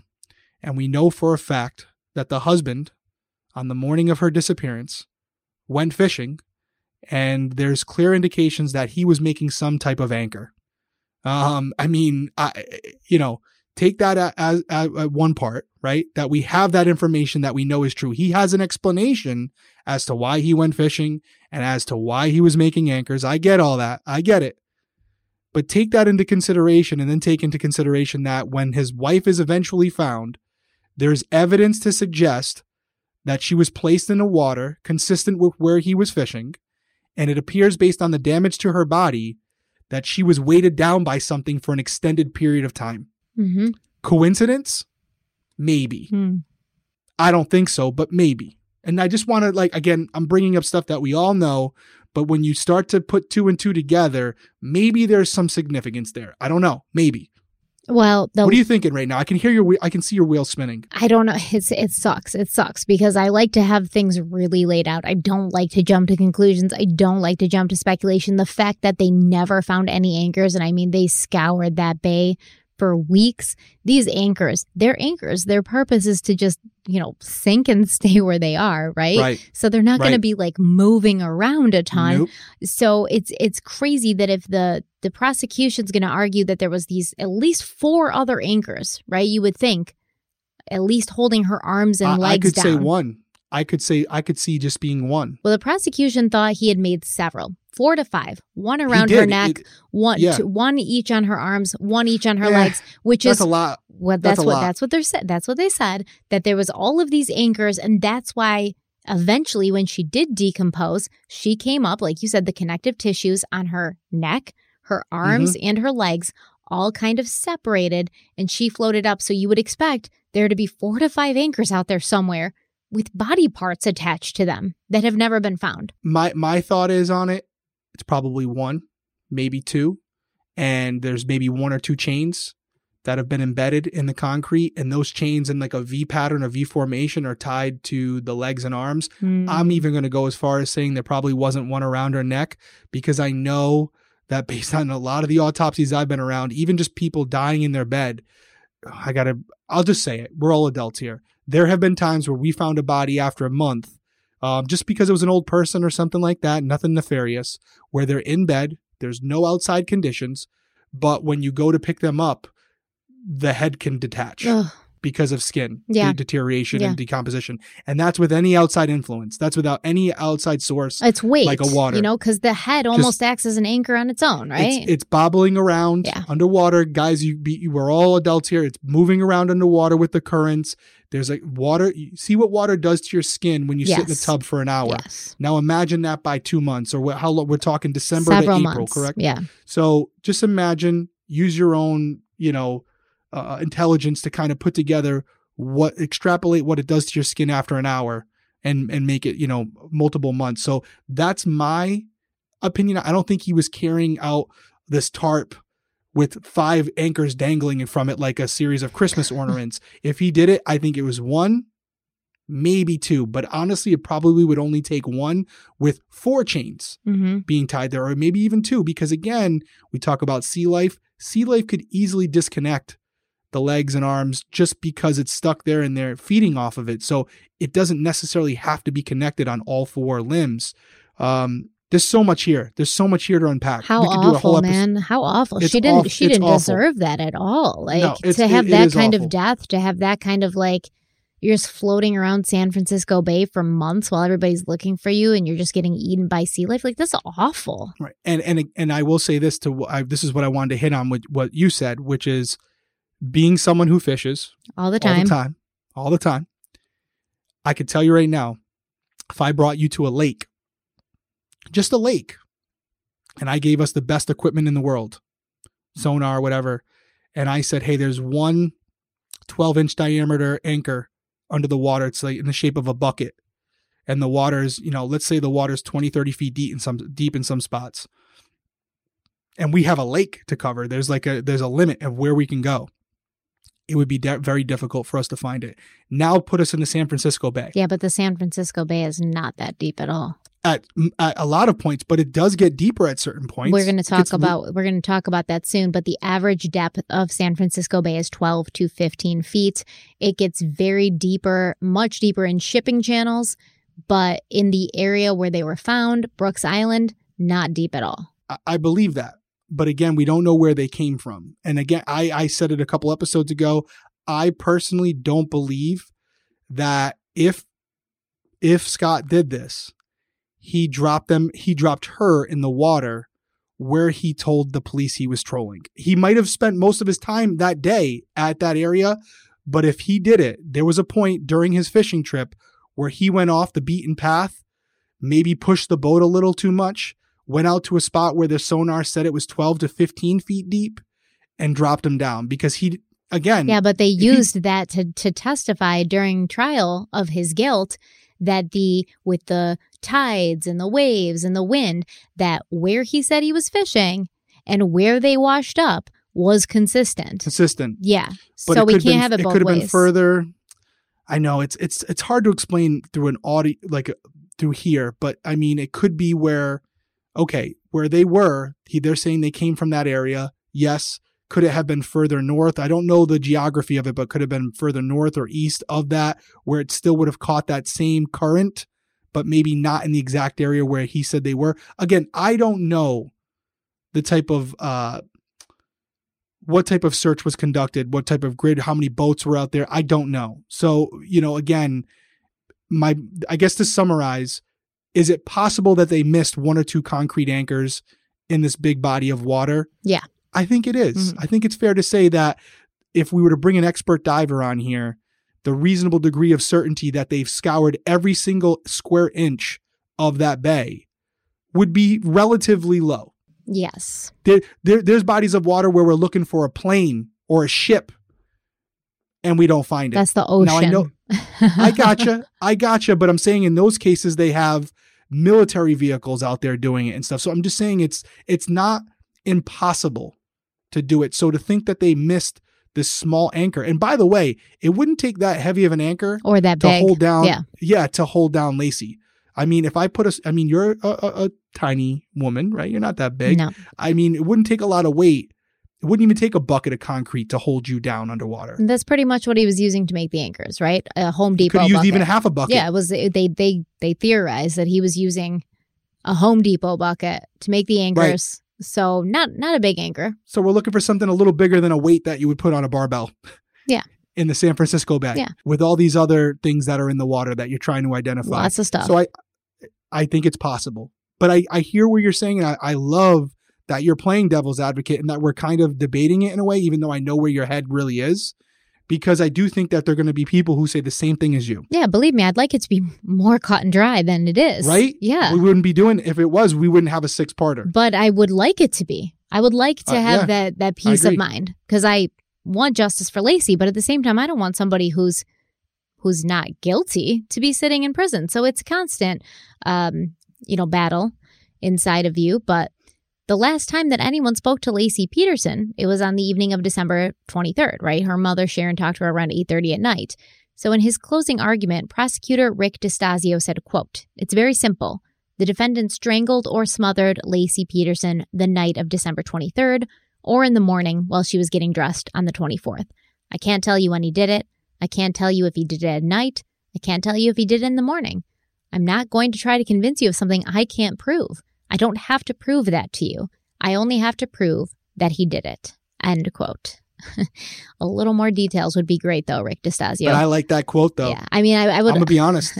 I like it because he's right. Yeah, It's not his job. It's not his job to discredit his own case. That's for the defense. no, his, So it's again, his I- job to prove behind a, beyond a reasonable doubt. So if you have the details of when, where, and how, that would help do that, right? But you just said you just alluded to it.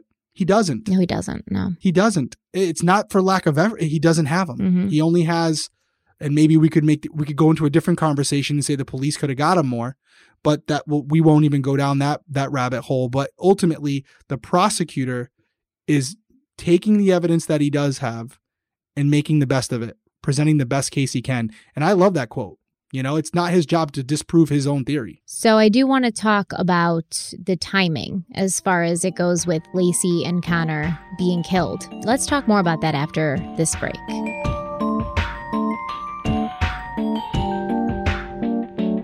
So if Laci died on December 23rd or December 24th, and Conner was not expected to arrive until February 16th. Now, this is also a thing that we're going to get into in a moment. Um, his initial due date was the 10th, and then it was adjusted to the 16th.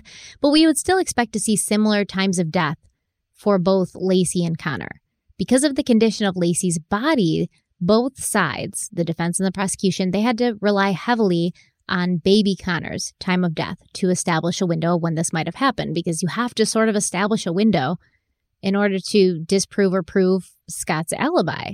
For the prosecution, Dr. Gregory DeVore was called as an expert witness to present to the jury that based on Conner's gestational age on December 23rd, which was the date of Laci's last prenatal exam, and Conner's gestational age derived from measurements done on his remains, this showed Conner died between 8:30 p.m. on December 23rd and 10 a.m. on December 24th. This so this always bothered me. Even when I initially was, you know, watching this case go down, it bothered me because that is it happens to be the exact window that the prosecution says Scott could have cl- killed Laci, right? Like the exact window. 8:30 p.m., which is the last time Laci talked to anybody besides Scott, and 10 a.m. the next day, which is when Scott left the house. So basically, Dr. DeVore pretty much was like, let's find the time that Scott was with Laci on these two days and say that that's the time of death. So I don't like how specific that was because I feel like you couldn't possibly narrow it down to that specific of a time. But I I uh, I digress. So Dr. DeVore reviewed Laci's medical records and noted that Conner's gestational age at her first ultrasound deviated only one day from Laci's LMP, which stands for last menstrual period. Dr. DeVore assumed that the LMP was accurate and it showed a gestational age of 33 weeks and one day on December 23rd, meaning that on December 23rd, 2002, Laci was 33 weeks and one day pregnant. However, there's some question to Dr. DeVore's methods in determining these claims. It is true that during Laci's first ultrasound, Conner's due date was determined to be February 10th, 2003, and that stayed consistent throughout her second ultrasound. But the third ultrasound, which usually takes place between 12 and 20 weeks to make sure that the baby's developing correctly, it's also intended to correct the due date if needed. And this third ultrasound happened on September 24th, 2002. But according to the measurements of Conner, showing a gestational age of 20 weeks and two days, as Laci's due date suggested, these new measurements put Conner's gestational age between 18 weeks and three days, or 19 weeks and four days, based on measurements taken of his abdomen, femur, and head circumference. So this is when Laci's due date was moved from February 10th to the 16th. During the trial, the prosecution argued that since Laci's doctors had not officially changed her due date in their records, this discovery was not that serious, but it turns out Laci's doctor did make notations of this in the file. And, you know, both the following two ultrasounds, which happened in November and December, they were done with this new due date in mind, with this new due date as like the the standard. This means that on December 23rd, Conner was still six weeks away from being considered full term, and full term baby is characterized as being between 38 weeks and 42 weeks. Yet, every doctor who examined Conner's remains described him as being a full term baby. So, when Conner Peterson washed up on shore, he was described by the medical examiner who did the autopsy, by everybody who was referring to him as a full term baby washing up on shore. It was the argument of Peterson's defense team, supported by their own medical experts, that Conner lived for a full six days beyond December 23rd. You have anything to say, or should I still keep going? This is uh, this is definitely beyond the realm of what I am qualified to talk too much about. Um, but just from a layman's perspective, I, I guess a doctor would dispute me on this, but a six day difference to me is not that big of a deal. But again, eh, I'm not saying that like, oh, it shouldn't be considered. But I think from my experience with two children, sometimes the the baby will grow slowly at first, and then all of a sudden it gains the weight it needs, or adversely, it might start to lose some weight based on the mother's stress levels and what she's eating. So I do think that there may be some level of subjectivity where Conner could have sped up his growth after that second appointment where he might have put on a decent amount of size and weight based on what she was eating or whatever. I don't know. I even sound stupid saying these things because I'm talking about it as a dad. That's okay. That's okay. But you know that. It- but ultimately, the six day difference. I think it depends on if you're the prosecution or if you're the defense, how you're going to interpret this information. But if it was like three weeks difference, where if they said to me, the baby, the way Conner was found suggests that he was three to four weeks further along than he was during that last examination, I would go, oh, okay. That's a big difference. I don't even care if you're a few days off, depending on who the doctor is. That's a big difference. That's clearly suggestive that he was alive well after the 23rd. But six days different based on size, I don't know. I don't know. So I, will give. I'll give you my you know my experience. two cents on it. Yeah. I mean, your experience. You kind of you had a few kids. You should know, right? Yep, having having birthed three children. okay. Yeah, you're a little bit more qualified than me. Yep. Um, I think the first ultrasound it goes off a lot of what you tell your doctor Tell your yeah. last your last period was, right? So, and Mhm, mhm. I mean, for me, I can tell you, I never have any idea. I don't know. I don't keep track. I'm not one of those women that has like a period tracker on her app. It comes when it comes, and usually it's a surprise. So I would always, the doctor would be like, "When was your last period?" And I'd be like, "Dude, I don't know, man. You tell me. You're the doctor. I have no idea." So they kind of will just give you an ultrasound and then guess. So the first ultrasound, like, what's your due date? It's kind of a this this big guess at first. But Dr. DeVore, who was the prosecution witness, did say that Conner seemed to be growing in the 50th percentile. And I'm sure that's a term you're familiar with, having Yeah. been a dad. yeah. As far as yeah, the growth rate. Yep. Yep. he he was growing in the 50th percentile and he seemed to be staying in that range throughout the pregnancy so they did kind of know at what rate he was he was growing and when she went in for the third ultrasound based on you know what they have now which is actually a growing baby that they can take measurements of in this ultrasound they then revamped her due date based on the measurements which you're right it could be because maybe conner had sped up in growth but there's really no way to tell how Yeah, that's the thing, right? there is no, there's really, there's, yeah, there's no way to tell. That's and, it. and I agree, That's- six days isn't huge. that's. I mean, I thought you were gonna come at me and go, dude. In the grand scheme of six days is It feels, Gigantic, it feels but- gigantic when you're pregnant. right. Six days, but for me, it's like you told me that he was a month further, you know, in size than he would. Like he was. Then I would be like, okay, how do I? You can't screw that up. But six days. Oh, he was six days older, and then one doctor says, no, I think he was six days younger. I mean, And I mean, you don't even a- know when the baby's going to come, right? Like, it's not like Yeah, it comes on its due date. It's not like, oh, Yeah. it's January 3rd, time for the baby to come out. It doesn't Yeah. happen like that. I can tell you, I've never given birth on any of my due dates. My oldest was due on the October 10th. She came on October 15th. So that's a five day difference right there.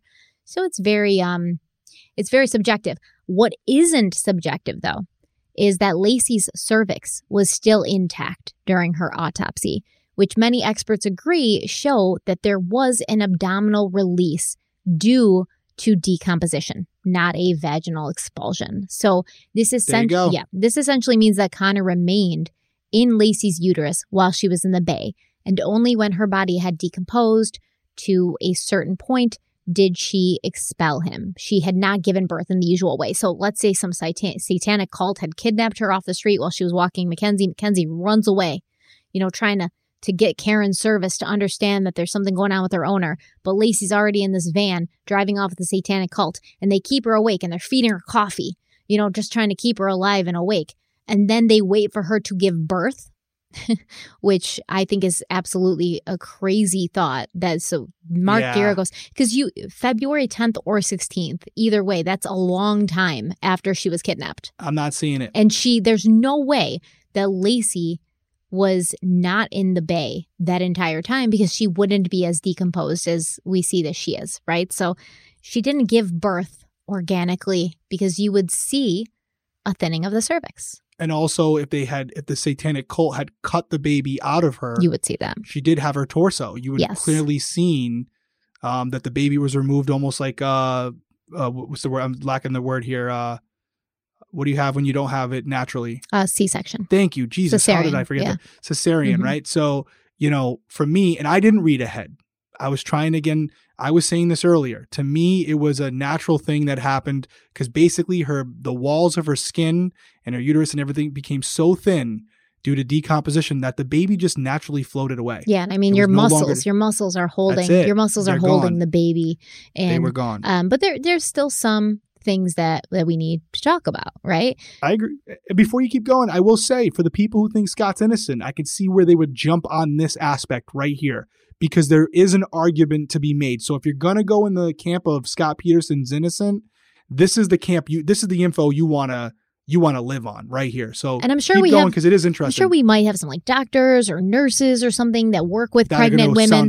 And you guys tell us, is six Please. days a big deal? We want to know. Like, we always want to learn. We always want to be better. And we always want to have this encyclopedia of knowledge in our heads to refer to for later cases. So, if there's something we're missing, if it is a bigger deal than we're making it out to be, please let us know.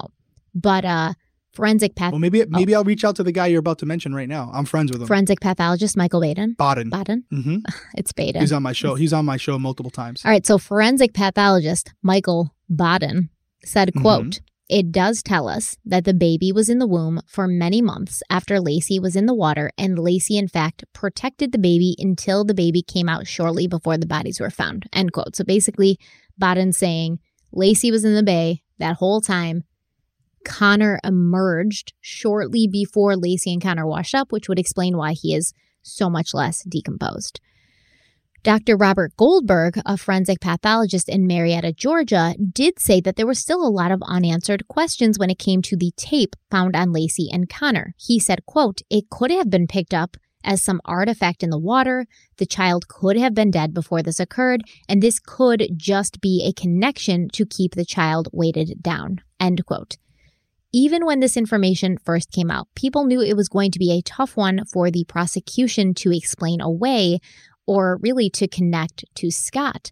And LA attorney Royal Oakes said, quote, a defense attorney strategy faced with this kind of bizarre evidence is essentially going to be, what does this have to do with my client? What evidence is there that Scott Peterson did these things? End quote. So it would be good for the defense if they could prove that Laci or Conner died after December 23rd, right? Because you have a very short time as the prosecution, a very short window to prove that Scott did this between the evening of December 23rd and the morning of December 24th. Whereas the prosecution, I mean the defense, whereas the defense can say, well, if we can prove or even give you any evidence to show that this happened at any time after the morning of December 24th, that's reasonable doubt. The defense team maintained that the tape tied around baby Conner's neck, along with a cut on his body that appeared to have been made intentionally, were not consistent with a coffin birth. And for anybody who's wondering, a coffin birth is the expulsion of a non viable fetus through the vaginal opening of the decomposing body of a deceased pregnant woman. And this happens as the result of increasing pressure of intra abdominal gases. So, when a body is decomposing, a lot of gases build up inside the body. and and they're going to forcibly, you know, expel the fetus from the body. But according to people who know a lot more about this stuff than we do, a coffin birth usually occurs between 48 and 72 hours after death, but it's very rare and even more difficult to prove since it can mimic what an actual birth looks like. The one difference, though, is the cervix, which leading up to a regular birth will thin in order to make way for the baby. But according to the autopsy, Laci's cervix was completely intact, no thinning seen. So they do not believe she had given birth to Conner while she was still alive. But it does also say that a coffin birth will usually occur between 48 and 72 hours after death. And from what we're hearing here, it occurred, you know, much, much longer after that. Um, additionally, Laci was still wearing maternity pants when her body was found when she washed up on shore, which experts believe may have held Conner in for longer than usual. And this is going to be something I'm going to come back to because it, it's always bothered me. But when Laci was found, she was wearing a maternity bra and tan maternity pants, not the black pants she'd been seen in while she was walking the dog. All those eyewitnesses said that the pregnant woman they saw was wearing a white shirt and black pants. But Great point. Great point. That's why I was about to say it. Great point. All these people saw her in certain clothing. Mhm. If she had been abducted at that point by whoever, the robbers, the uh, satanic cult, cult, yeah. whoever it is, they all all these witnesses who are sure they saw her, saw her in a different outfit than she was found in. Just something to point out. I'll let you keep going. but she was also not wearing the cream pants she'd been wearing the night before, the December 23rd. Those pants were found in the uh, dirty clothes hamper at her house. Now, Scott told detectives that when he left on the morning of December 24th, Laci had been wearing a white shirt and black pants, same as the people who claimed to have seen her. During the trial, Rick Distaso claimed that Laci had been found wearing the same pants she'd been seen in on December 23rd, but that was proven false when her sister, Amy, remember from the salon, she was actually brought to the house and she identified the pants that she saw Laci wearing. They were like uh, at the house. She said, no, those were the pants. And it was very specific. She said the cuff was different, the buttons were different, the length was different. So it's weird because Laci's found not wearing the tan pants she was wearing on the 23rd or the black pants that Scott claimed she was wearing on the 24th and that all these eyewitnesses claimed she was wearing on the 24th. So, black pants were initially not found during the search of the house on Christmas Eve. However, two pairs of black maternity stretch pants were later recovered from the home. One pair was found in a dresser drawer, the other was hanging up in the closet. And in so many statements during the trial, it makes it seem like the pants that Laci was found in had been, um, you know, pulled up and buttoned still. They said like the pants were still buttoned, which begs the question of how she was able to expel a fetus from her body with her pants on, right? Like, I mean, from what I can tell, I looked through the court testimony, I looked through like the witnesses. They they kept saying like it was so odd because her pants were still on and buttoned. So I think it's, I mean, again, I don't think it's that difficult to imagine because obviously the maternity pants are still buttoned, but they're looser fitting clothing. And again, don't look at it from, I know what you're gonna say. just don't look at it from what we look at how we're walking the street. I know. But if this body is floating in the water right. and the and the body of the Conner is buoyant, it can slowly make he could slowly make his way down her pant leg because there's no legs to stop him. So it's, I know, I know, not- I didn't need to hear it. very fluid. I know I didn't need to hear it. And now and now it all makes sense. And I wish it, it didn't. it doesn't seem that unreasonable. No, it doesn't. know? Thank you for clearing that up for me, and I will forget that you ever said it because I saw it happening in my head, and I No don't. I don't want to. Um, but however, I will say I was looking on you know websites like Reddit where people discuss true crimes. It seems like people are still under the impression, or a lot of people at least, that the pants Laci was found in are the same she was wearing on December twenty third. But her sister Amy Rocha proved that they weren't. So we have some options here. Scott could have lied about the clothes he saw Laci wearing on Christmas morning or Christmas Eve morning, or she did in fact wear black pants to walk the dog, which multiple witnesses supported, and then she changed her clothes after this and after Scott left, or Scott murdered her and then changed her clothes after he murdered her. I'm not sure which of these options is the most viable. Well, why why can't it be a scenario where she was wearing a specific outfit on the 23rd, everyone saw her in. She goes home, She gets into another outfit for bed or early that morning. Because she's not going to wear those those tan maternity pants to, So to bed. so she wakes up so she wakes up in the morning. Mhm.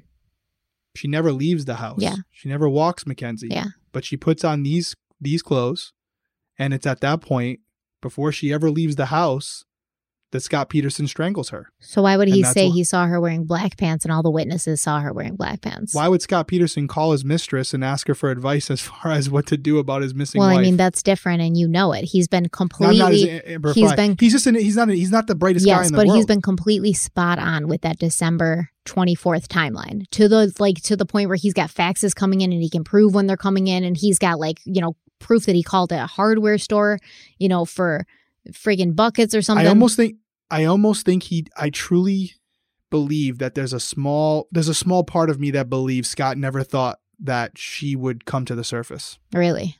because maybe he didn't consider, you know, again, not hard to believe that he didn't consider decomposition and that even though he he tied her down very well that eventually her body would decompose and a section of her body would still be able to be buoyant and float to the surface and he definitely didn't anticipate Conner being preserved by her body and coming to the surface well. Maybe that's something he didn't plan for and so when he thought about the clothing I don't know. To get into the mind of of someone like that I don't know why he would do it. What would be the rationale?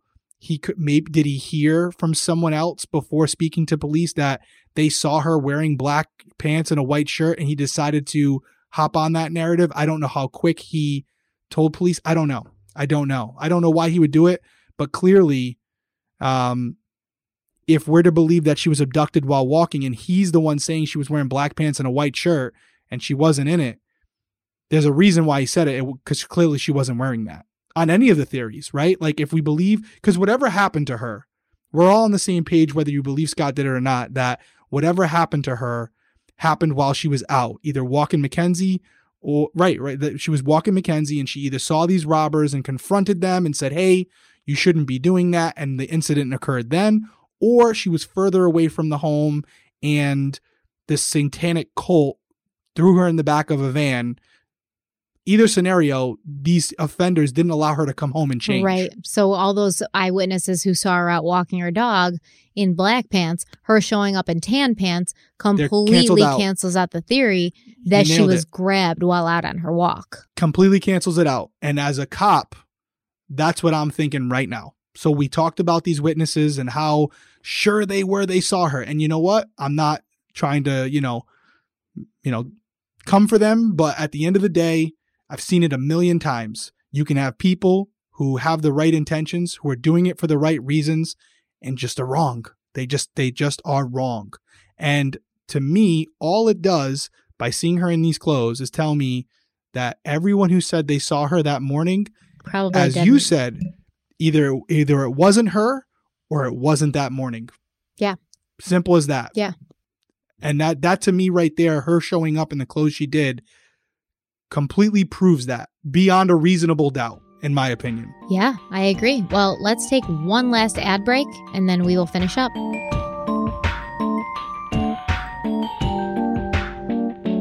Okay, we're back. So, Scott was arrested on April 18th, but like everything else with him, there had to be some drama. At this time, the remains of Laci and Conner had been discovered, but not identified through DNA yet. But you do have a woman washing up and a baby washing up. You put two and two together.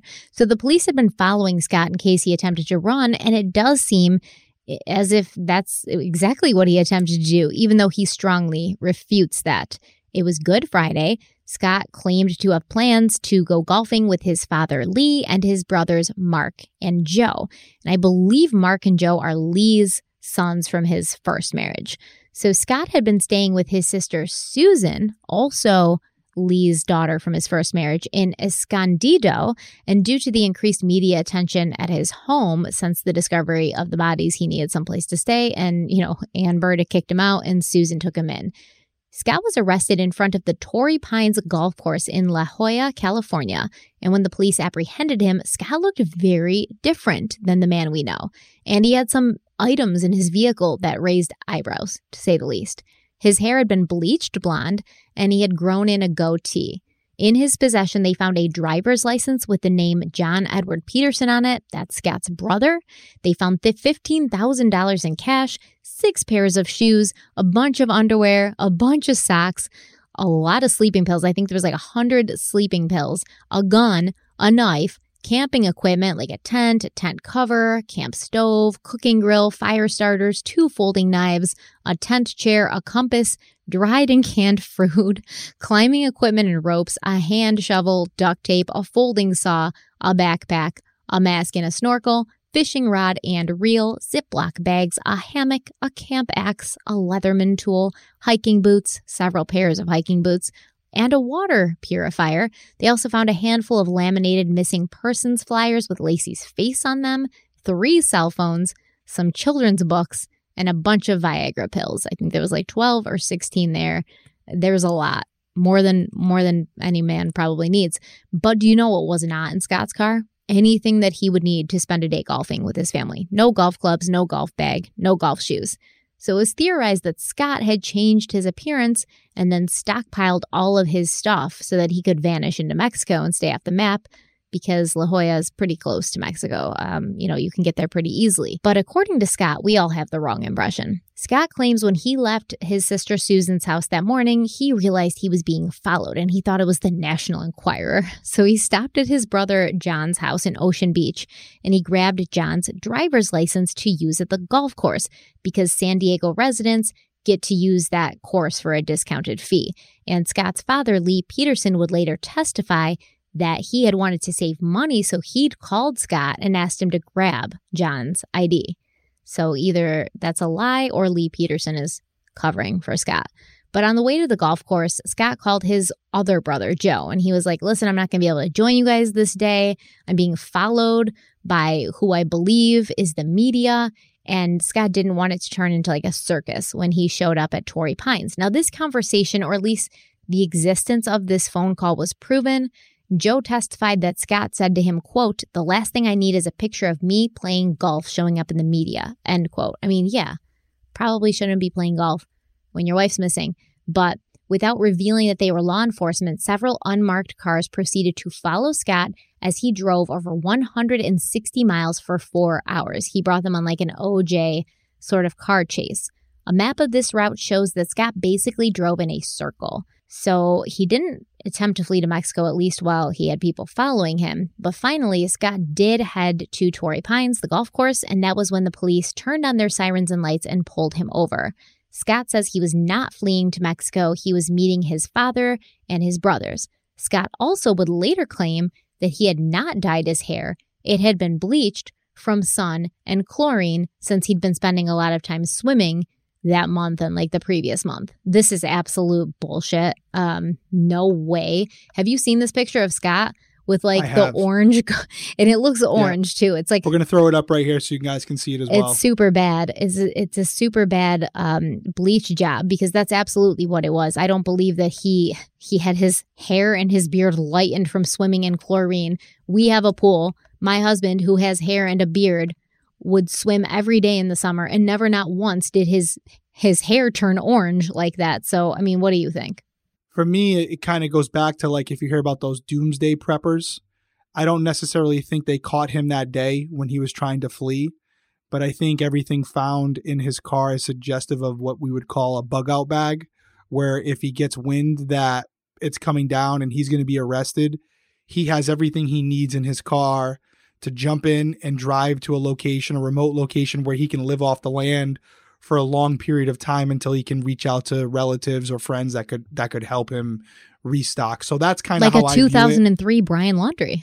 Yeah, yeah, exactly. He had he, all those things are very suggestive of someone who is in um, maybe uh, disappearing to a remote location for an extended period of time and needs those certain supplies to be able to live in that area without any help for an ex- for an extended period. So that's what I look at it as. He was keeping it in the car so that if his lawyer or you know his family members said, "Hey, police just came to our house. They got a warrant for you. They're looking it's for you." It's going he down. Can, he's go- he can go. He can just go. But I actually believe he was on his way to play golf that day because he's. Well, uh, I didn't even have golf clubs, man. What's he going to play golf with? I his mean, little his little feet. I mean, again, I don't want to. This is like the fish and stuff.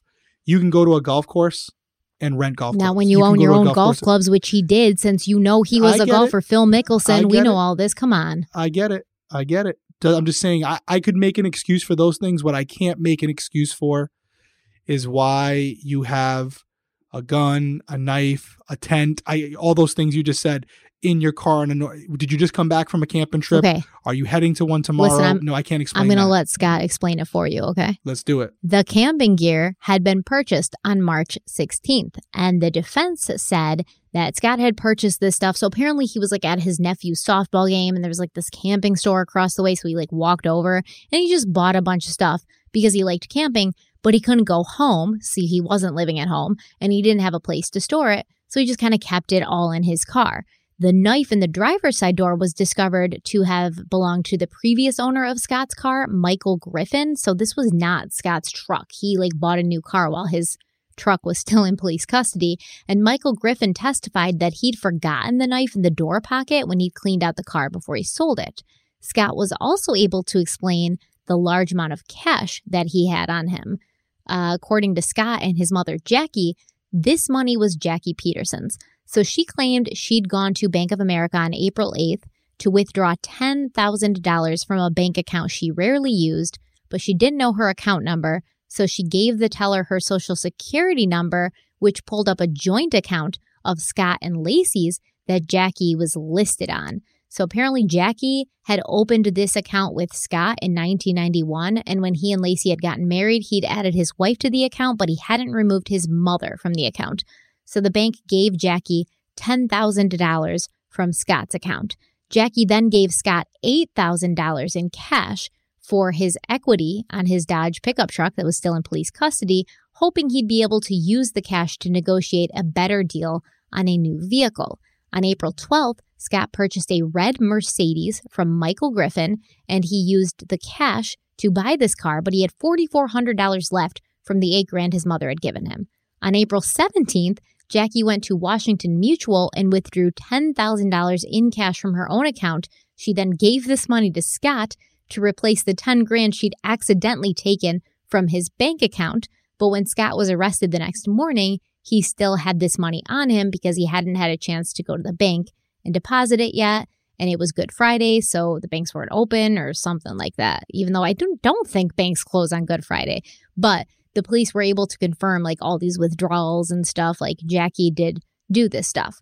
Additionally, in the months since his wife had gone missing, Scott had made several trips over the border to Mexico for work and he'd come back each time. So he'd already been in Mexico and then come back to California and he hadn't like fled. Scott had also been paying his bills. You know, he was paying his car insurance. He was paying all the bills he had. He had filed his taxes. He'd paid his taxes. He had a, a pretty sizable paycheck that he hadn't cashed yet.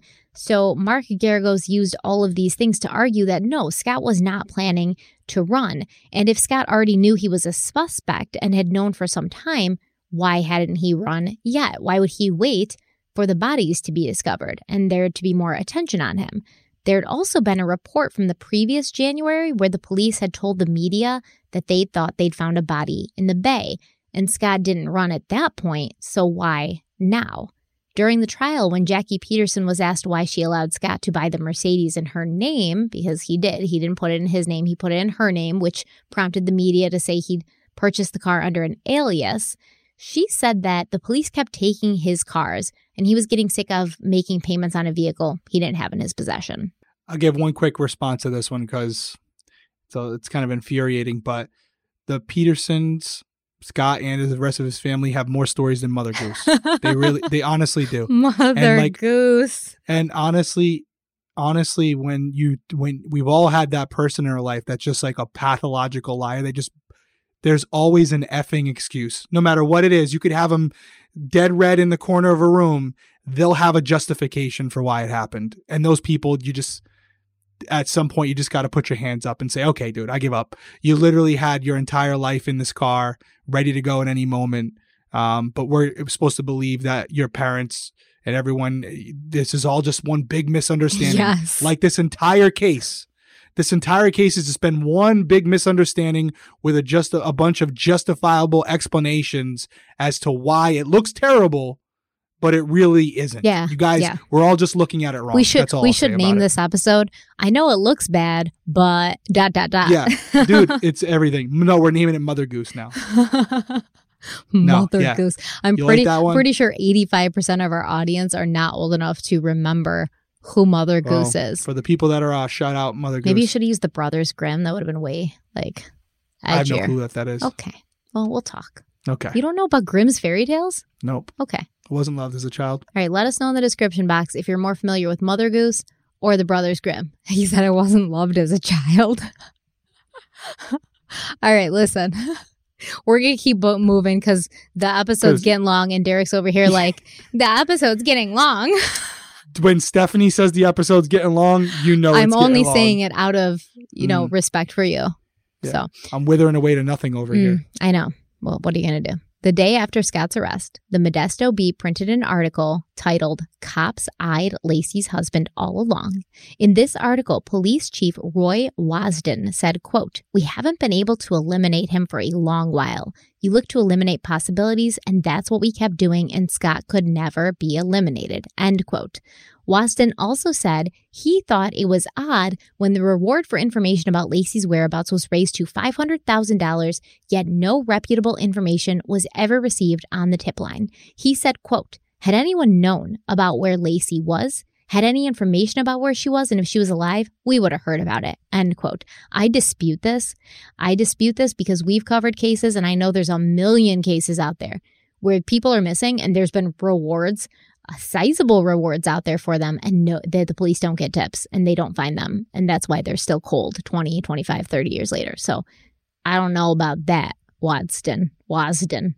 According to police, it was a stroke of luck that Conner and Laci's bodies had washed up when they had, and they believed that a storm the previous weekend had created waves that helped bring the bodies in. Normal currents in that area of the bay are not usually very strong because it's a shallow area, but the Saturday before Laci and Conner were discovered, winds reached up to 38 miles per hour, creating larger and stronger than usual waves.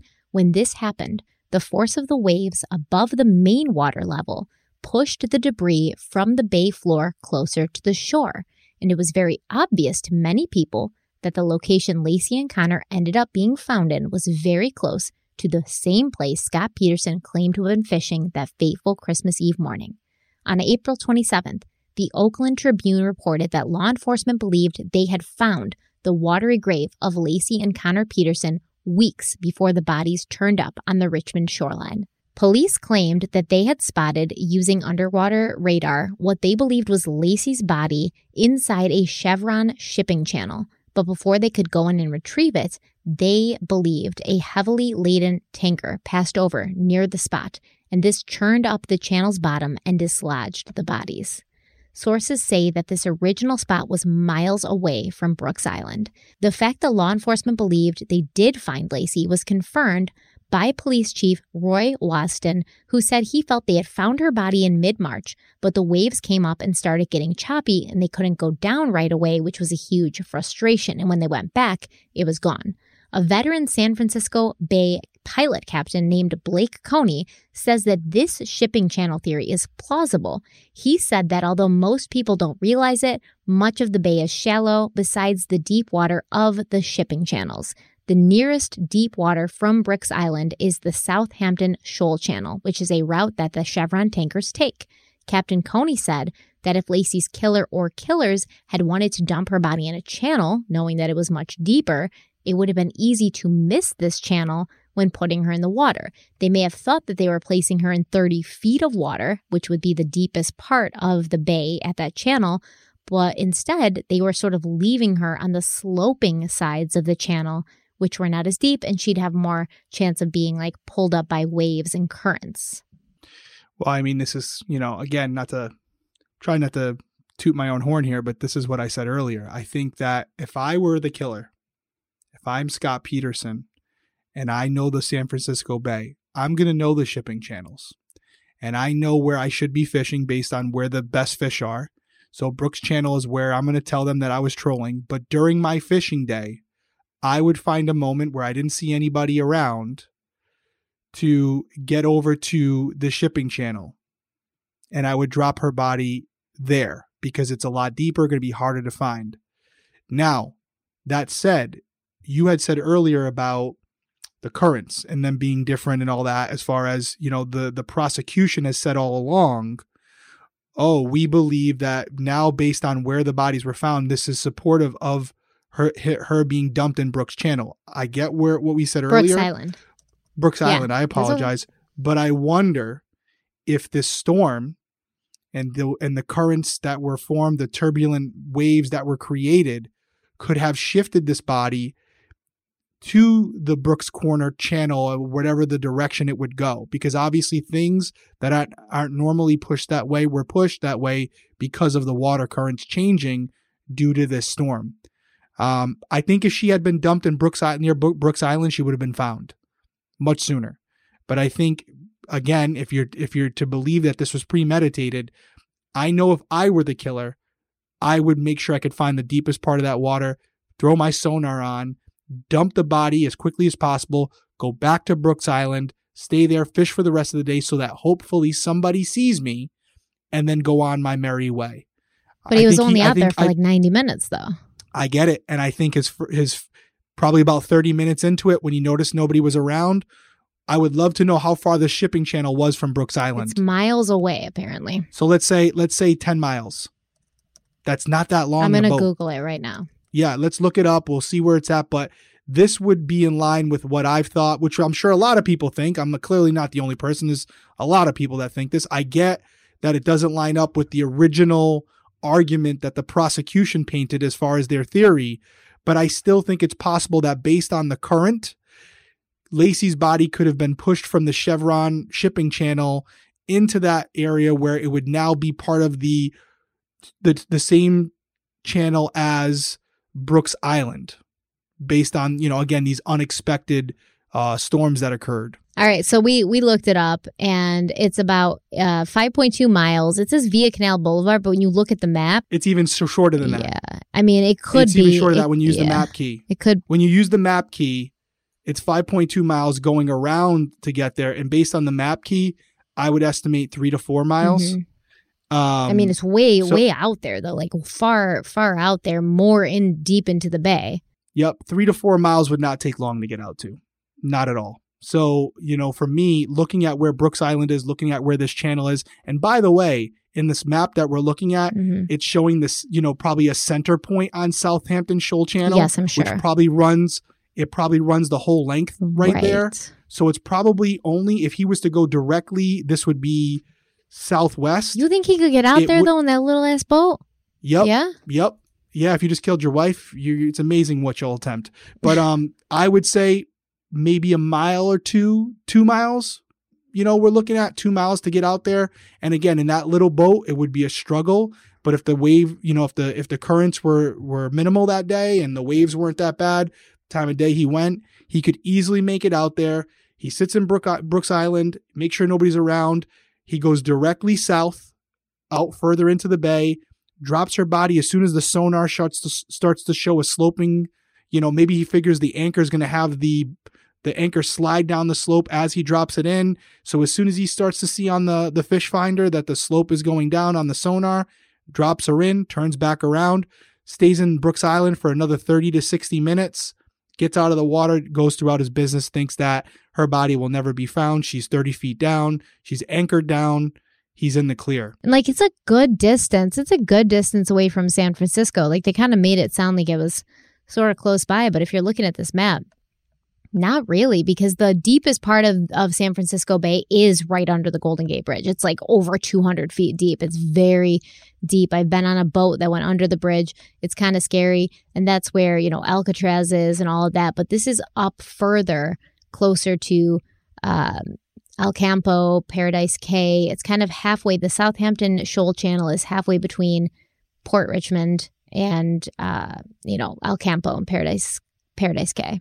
Yeah, and we'll throw a picture in here for you guys that are watching on YouTube so you can see it. And again, there's a few different pictures. You can do like uh charting maps where like for for actual boats and stuff so they can tell the depth of the water Mhm. or you can use like we're using we're looking at like a Google Maps where basically it's having you go through the island like on land Yeah. to get to it and that's why it's saying 18 minutes. So if you were to do a direct shot over the water it would be a lot shorter. But I think, I mean, that's that's pretty much it for today, right? I mean, there's for me as we go into part six, uh, you know, it's starting to make more sense to me as far as what happened here, and and from my perspective, what I think happened. I do think there's some science coming into it now that is suggestive on top of the lies that Scott has been caught in that would lead most people to believe he killed his wife. Again, no smoking gun. And based on what you said when we started this episode, um, would there be enough for me as a jury member? That's what I'm waiting for. Would there be enough for me as a jury member after part six to say he's guilty? Right? He's guilty. You're putting a man, you're taking away a man's freedom for the rest of his life, his natural life, or at this point, that he originally was sentenced to death. So it's a big it's a big decision you're making as a jury member. So part five, I will tell you, I'm at the point now where, and I, am going to say this at, at the end of part five, I believe Scott Peterson killed Laci Peterson. Okay. But now as we go into part six, I want to try to look at it from the perspective of do I feel there's enough to say he's guilty? Proof beyond a reasonable doubt. Yeah, and in part six, we're, we're pretty much going to do that. We're going to talk about things from Scott Peterson's perspective. We're going to look at his uh, writ of habeas corpus, his appeals, why he's saying he deserved a new trial, why he's saying he didn't feel he got a fair trial to begin with. And we're going to talk about, you know, the jury, the issues with that. We're going to going to go over that. And then at the end of it, we're going to answer the question of whether we think that, we, whether or not we think Scott's guilty you know, we're not the the end all be all, but if we were jury members, would we feel confident giving that guilty verdict and sending a 30 something year old man to prison for life or possibly to death row, which is which is what happened, you know, when he was convicted. So we will talk about that next week. Thank you guys so much for being here. I better talk really fast and end this really quickly. But before you go, make sure you check the description box and give glassesusa.com a try. The link is in the description box. Check it out, especially if you're looking for new glasses. Thank you guys so much for being here. Derrick, do you have anything to say before we go? No, this was a short episode. A long episode. This is good. Oh, was it? I didn't notice. Yeah. He's just been telling Love me the whole We'll time. He's week. just been telling me the whole time, stressing me out. I'm sweating. Yeah. You guys, you guys only see the edited version. There's a lot more too. We've been going for hours. Again, it's uh, midnight for sure. That's just our new norm. But no, listen. The, all jokes aside, I, anything's better necessary. than last week, though. Don't you agree? That was crazy was last week. But no, this is necessary. I'm I'm biased, but there's no fluff in here. Mhm. We're giving our opinions on things, and I'm even holding back on my opinions because I don't want it to be a four hour episode. Mm-hmm. Because some of the opinions I have are just more like personal, right? It's not really con- you know based on the case or my experience.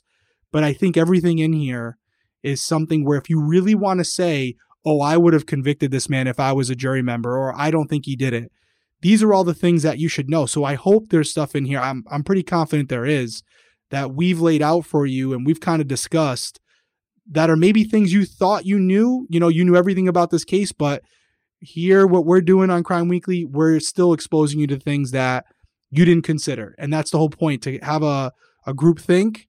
And at the end of this, on part six, we're going to ask you guys where you fall on it. And you will be, if you've listened to every part, you will be well versed on this case and you'll be able to debate with any of your friends and family about Scott Peterson and Laci Peterson after we're done. Yeah, and if you want, I mean, we did go live last week and we just kind of had a chat and we had some drinks and we talked to you guys and we love connecting with you guys on a more personal level.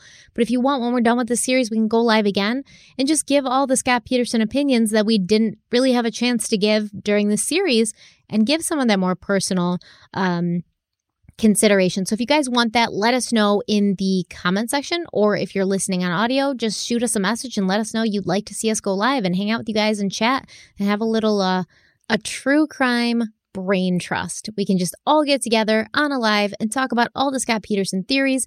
We can just, you know, talk trash about Scott Peterson on the live if you want, but let us know if you guys want us to do that. Make sure you put in the comments or send us a message. Thank you so much. We will see you next week. Bye. Later.